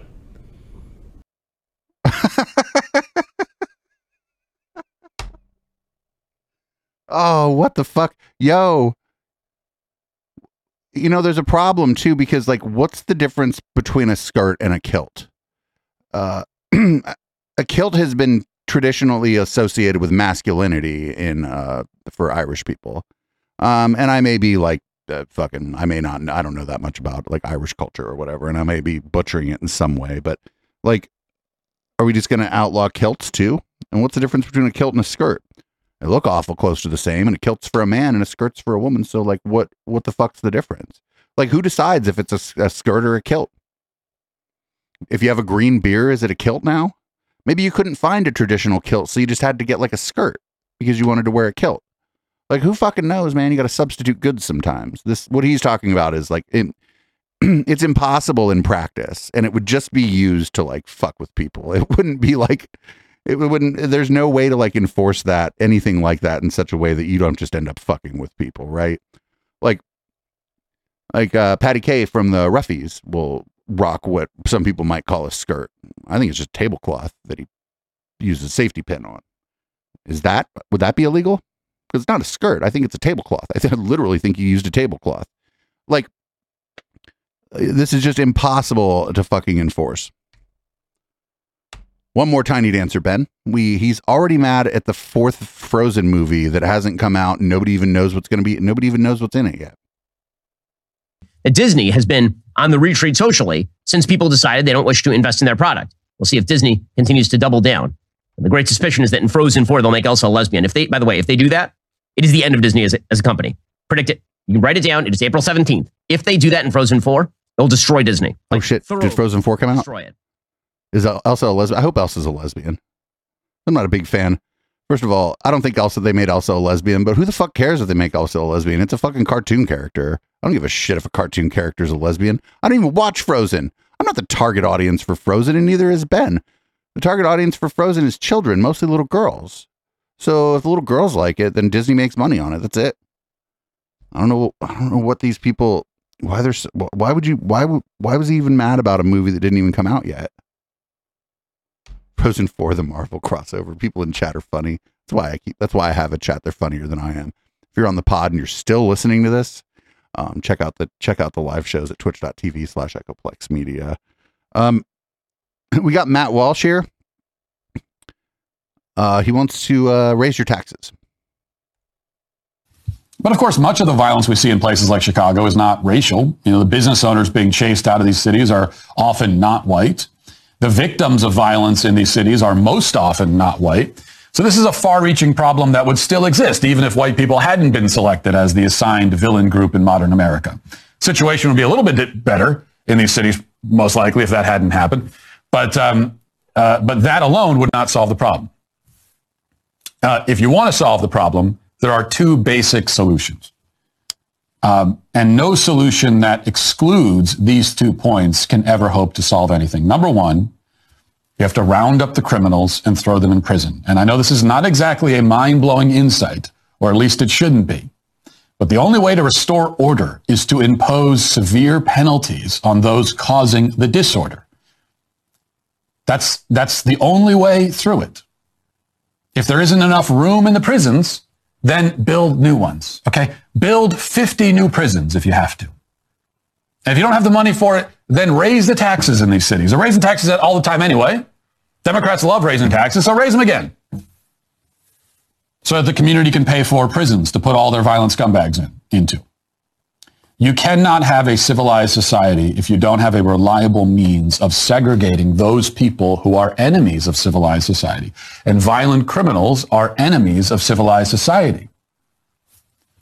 And you especially cannot have a civilized society without justice. You know, this is the, the higher calling of what we call the criminal justice system. You notice we don't call it the criminal segregation system or the criminal rehabilitation system. We don't call it that traditionally because its primary purpose is supposed to be justice, which involves the punishment of wrongdoing. We must balance out the scales by imposing penalties on criminals that are commensurate with the severity of the crimes they have committed. Again, not a mind blowing concept, or it shouldn't be. I uh, one glaring issue with what he said there. He's like, "Oh, you know, the people in the cities, they're all the victims of these crimes. so what we should do is raise their taxes specifically." So he at the beginning he was like, "Oh, woe is the good people of the city," and then by the end he was like, "Well, we should just raise taxes in the cities because the Democrats love raising taxes, so they should raise the taxes on the people who aren't committing the crimes, who I just said that I feel sorry for or whatever." Like I don't think taxation is punishment, but in, in the worldview of the people that are watching him, taxation is generally viewed as a punishment or punitive. And so he, like, based on his own worldview, he wants to punish the people who live in the cities who aren't committing the crimes by taxing them to build more fucking prisons. It just seems like much of what these people say, it seems to not make a whole lot of sense, if you could imagine that. Now we're going to find out how much uh, Matt Walsh claims he was making every month on YouTube. Media Matters took the time to review dozens of videos from, from back 12, 13, 14, 15 years ago, publishing their findings under a headline promising to reveal my sordid past. Now, these institutional efforts to silence me and, and us have continued all the way up to this week. So, in fact, less than a day before I was hacked, we received word from YouTube that I had committed a series of alleged violations of their terms of service and also of their ad partnership guidelines, which will now lead to my demonetization and potentially being banished forever from the platform. Now, YouTube's ploy, what we have to understand about big tech, their ploy is to be intentionally vague about their guidelines. They won't tell you. They'll tell you you violated something, but they won't tell you exactly what it was or how that thing violates the guideline because they want to afford themselves the latitude to demonetize and deplatform you whenever they feel like it. And that's really what's going on here. Of course, they just selected me and they said, well, it's your turn and we're going to look for a reason. In fact, um, they did tell us, though, they cited three. There were a number of violations they claimed. They'd only tell us about three of them. All three of them, coincidentally, had to do with Dylan Mulvaney. Yeah.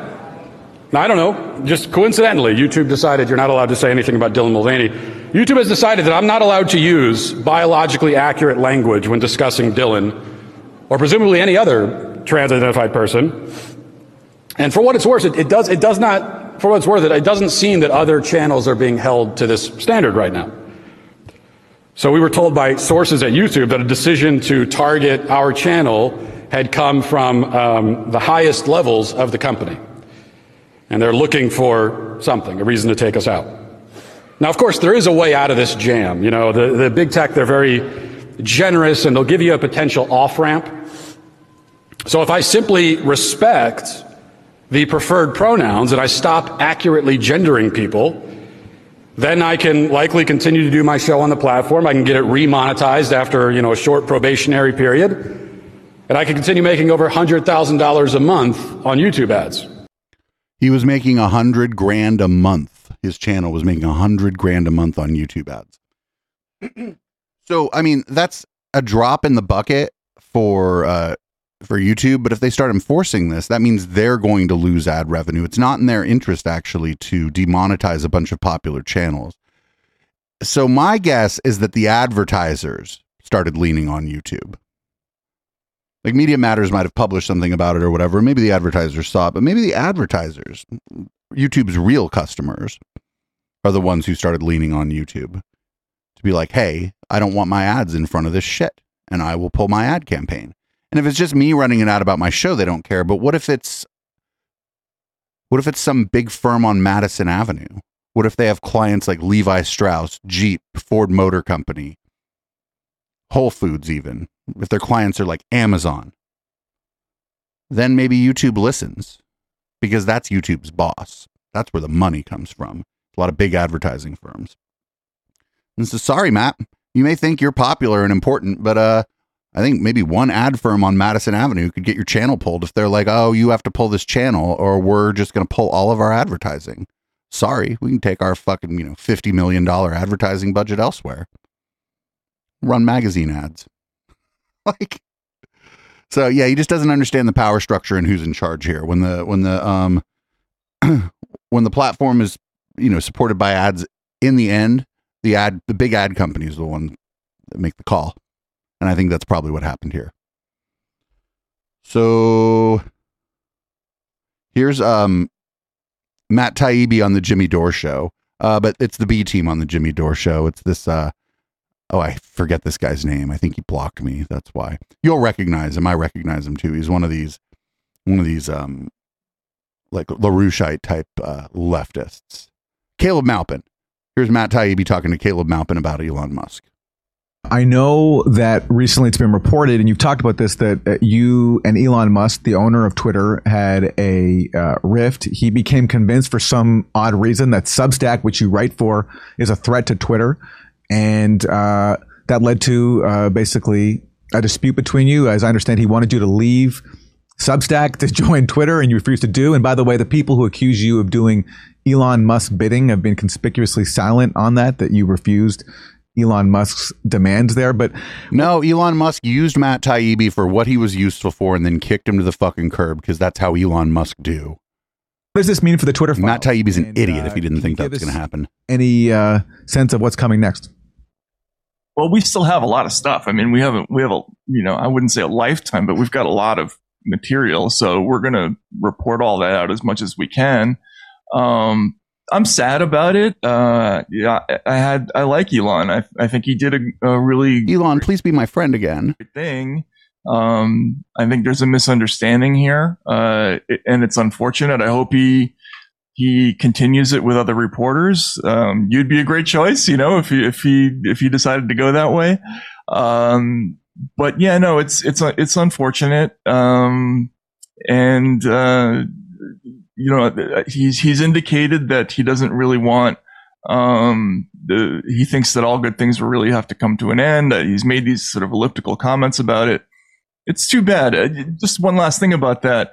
You know, th- this whole business about me maybe going to Twitter or using the, the, the new subscription service that they have, and um, you know, I was I was trying to protect Elon actually in that situation. Like the whole time you were doing his bidding, yeah. Like, uh, my understanding of the whole thing, uh, and I was trying to communicate this to him, is that the Twitter files wouldn't be taken seriously if, people saw that there was any kind of financial, even theoretical financial relationship between the two of us. Um, and th- this had to be public, um, you know, that, that, that there was no, that, that there was no kind of connection. Uh, and he would he would be getting lots of negative PR if, if I had done that move. He would never hear the end of it. Uh, but he didn't see it that way, which is unfortunate. So, um, but you know, it was a good thing while it lasted, and I think we learned a lot of good good, good stuff. Except that your reporting was flawed and you took fucking you you took Elon Musk like he's he's like here have some information and you're like great not going to fact check any of this just going to run with it. Um, I'd be willing to bet Taibbi is uh, also contractually obligated to Substack in some way because he was one of the uh, journalists that they gave a bunch of seed money to. So I bet he can't leave. Um, which he should have just said, but uh, then then he would you know he would have to ad- admit that that's what's going on. So here's a person that came to our attention maybe a month, a month and a half ago, and uh, I had to bleep this out. This is Anna Perez. Love it. Just love it when I hear something on a clip I'm going to use that I have to bleep out. Anna Perez is one of the few people that I have to listen to the clip before I run it because, um, well, here, maybe I'll I'll do a demonstration.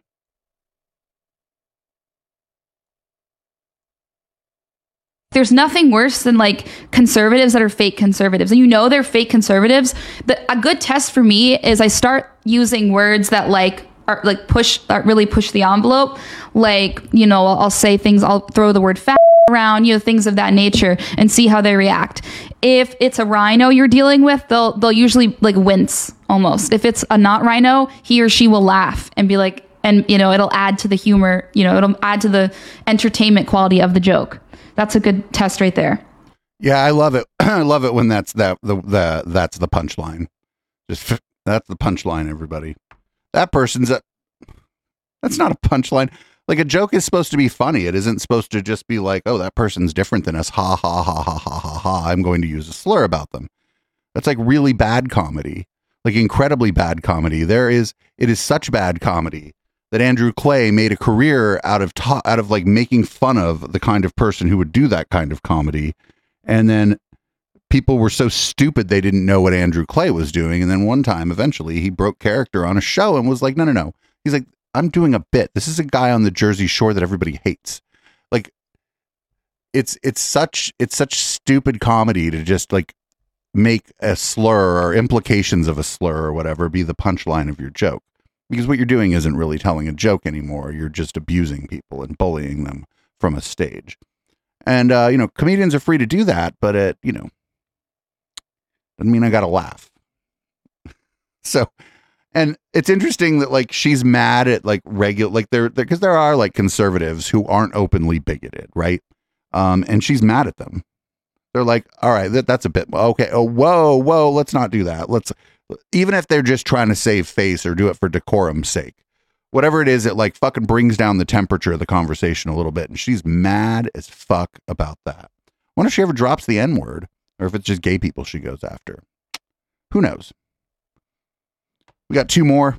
We're not going to quite do two hours, I don't think, on the pod this week, but uh, we got two more real good ones. We're going to first check in on uh, friends of the intellectual Dollar Tree, uh, Bret Weinstein and Heather Heying. Since Omicron, have you seen any new COVID variants? Why? Either way. Yeah, it's a great question. Uh, yeah, I the cynical part of me thinks, well, the Omicron rollout didn't go as planned, and so they're on to other things. The Omicron rollout? There have been other variants. We're just not naming them in the same way. Now we're using the uh, like the we're using like a different naming scheme. In the newly EU8 or whatever, the, the like the new shots are half Omicron, half original. And like why they're including any original is its own version of stupidity. But Omicron from that was into 2021, was it? Like beginning of 2022? Like what? Come on. What, Um, what is happening? I mean, the basics, I would argue, is that the variants were actually driven by the vaccine campaign. But that's there's no evidence for that. So you might well expect that the evolution was happening faster during active, um, sudden onset of mass vaccination. Not only active, but to the ex- if they had if their freaking pseudo vaccine worked, then they should have updated it with each um, with each variant. They didn't, and it is possible that the reason they didn't was because they did not want to generate a detectable pattern where they were causing the variants, and that could Wait, what? No.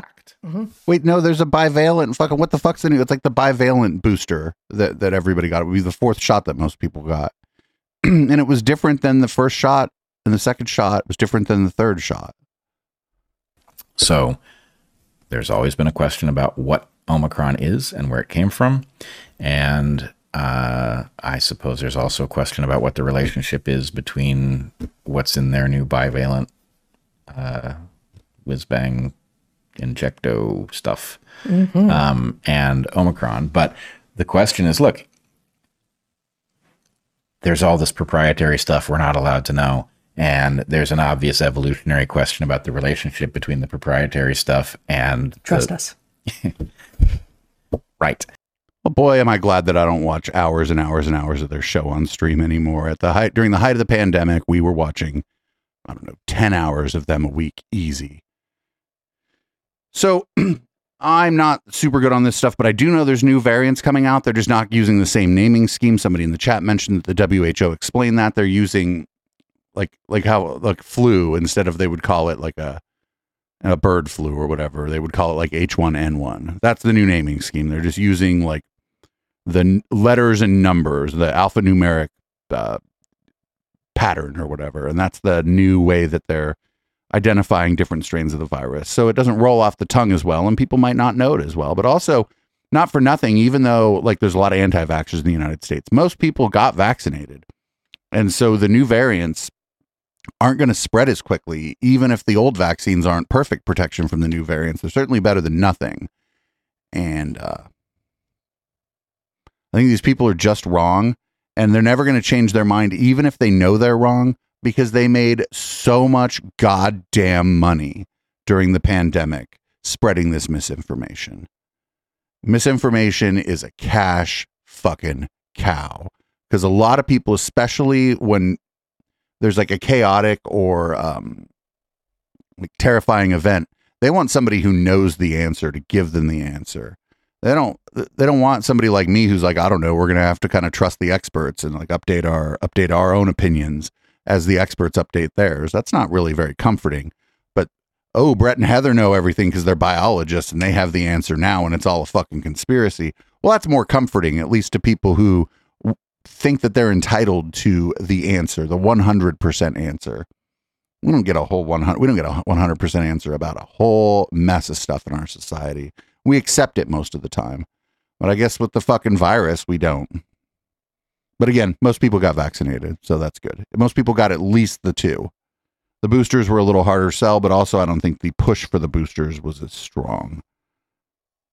Now, one more clip. We got a we got a new bell curve just dropped. Everybody, this is um I don't even know who the fuck these people are.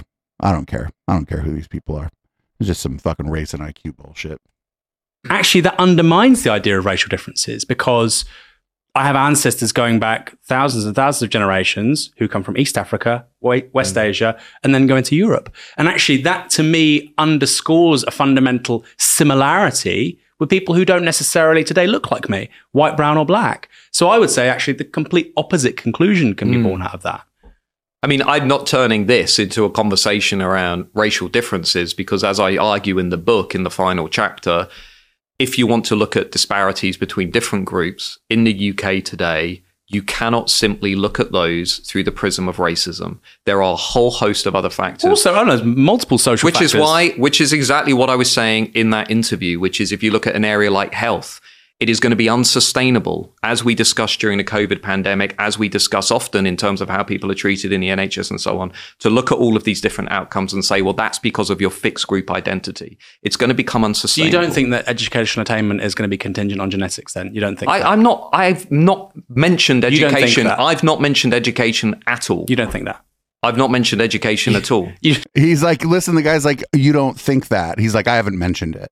The guy's like, you don't think that. Fucking good interviewer. You you said you don't, you don't think no, that. because you're trying to turn this into a conversation No, I'm about asking you. educational attainment. That's how and people read it, performance. so I'm asking. Well, if they read it, then they weren't listening to what I was saying because I never mentioned education at all. What I was mentioning was health. This conversation around Motherfucker refused to answer the question. He couldn't just say, no, I don't believe that. No, I don't think that educational attainment is is purely or mostly genetic. He couldn't just say that. The interviewer gave him the out and he wouldn't do it. You know why? This dude's a bell curve ass motherfucker. This is one of we're this is one of the ones coming up for the intellectual dollar tree. I, I forget this guy's name. He was on Triggernometry and he said a whole bunch of racist ass shit on Triggernometry, as you do. From what I understand, people people are saying I haven't watched it yet because if we do something, if we run pieces of content for the intellectual dollar tree, I don't watch it beforehand. Um, so new bell curve just dropped. Can't wait to watch that. It's going to be terrible. But just answer the question, motherfucker.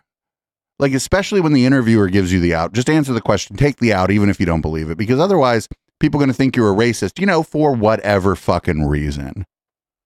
My God. or just say, yes, I do think it's genetic, but I don't think it maps onto race so much.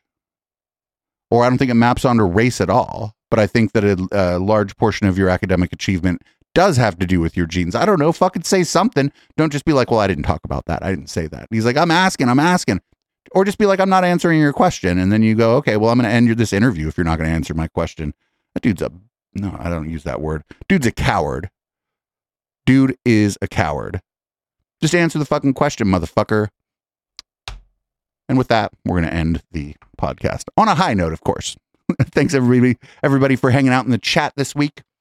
Uh, week after week now, this is uh, this, during the podcast part of the show. This is the most uh, popular podca- podcast recording on the channel. Used to be the Intellectual Dollar Tree, but I think people are fucking infuriated by that shit at this point. So I'm glad everybody's tuning in uh, for the Sunday show. Um, make sure you check out all of our other shows. If you're listening on the pod, we also have Down Ballot. Uh, Local Love is back, though it's in a different format. We don't do that live anymore. We got the Intellectual Dollar Tree. Do I have another podcast? I don't think so. Do I have? Anyway, whatever. Uh, you can check us out on Twitch, twitch.tv slash Echoplex Media. We're live Wednesday through Sunday. Shows start between 7 and 9 p.m. Pacific. And you can support us patreon.com slash Echoplex, or if you want to support us in a very similar way to Patreon, but I think is much cooler, you can go to eplex.store. There's membership options there. If you're a Twitch sub, you get a discount on that membership option. And if you're a member over at eplex.store, you get a discount on any of our swag in the swag shop, which is applied on top of any coupon code you may find anywhere else. So you could uh, save some money on a rad fucking shirt with a picture of Jordan Peterson on it or whatever. Uh, thanks everybody again. Uh, we'll be back for red light live viewers, live listeners. Stay put. I just got to change the color of the lights, get up, walk around a minute. I've been sitting for a while uh, and change the content of my beverage. We'll be back with some um, terrifying fucking stuff.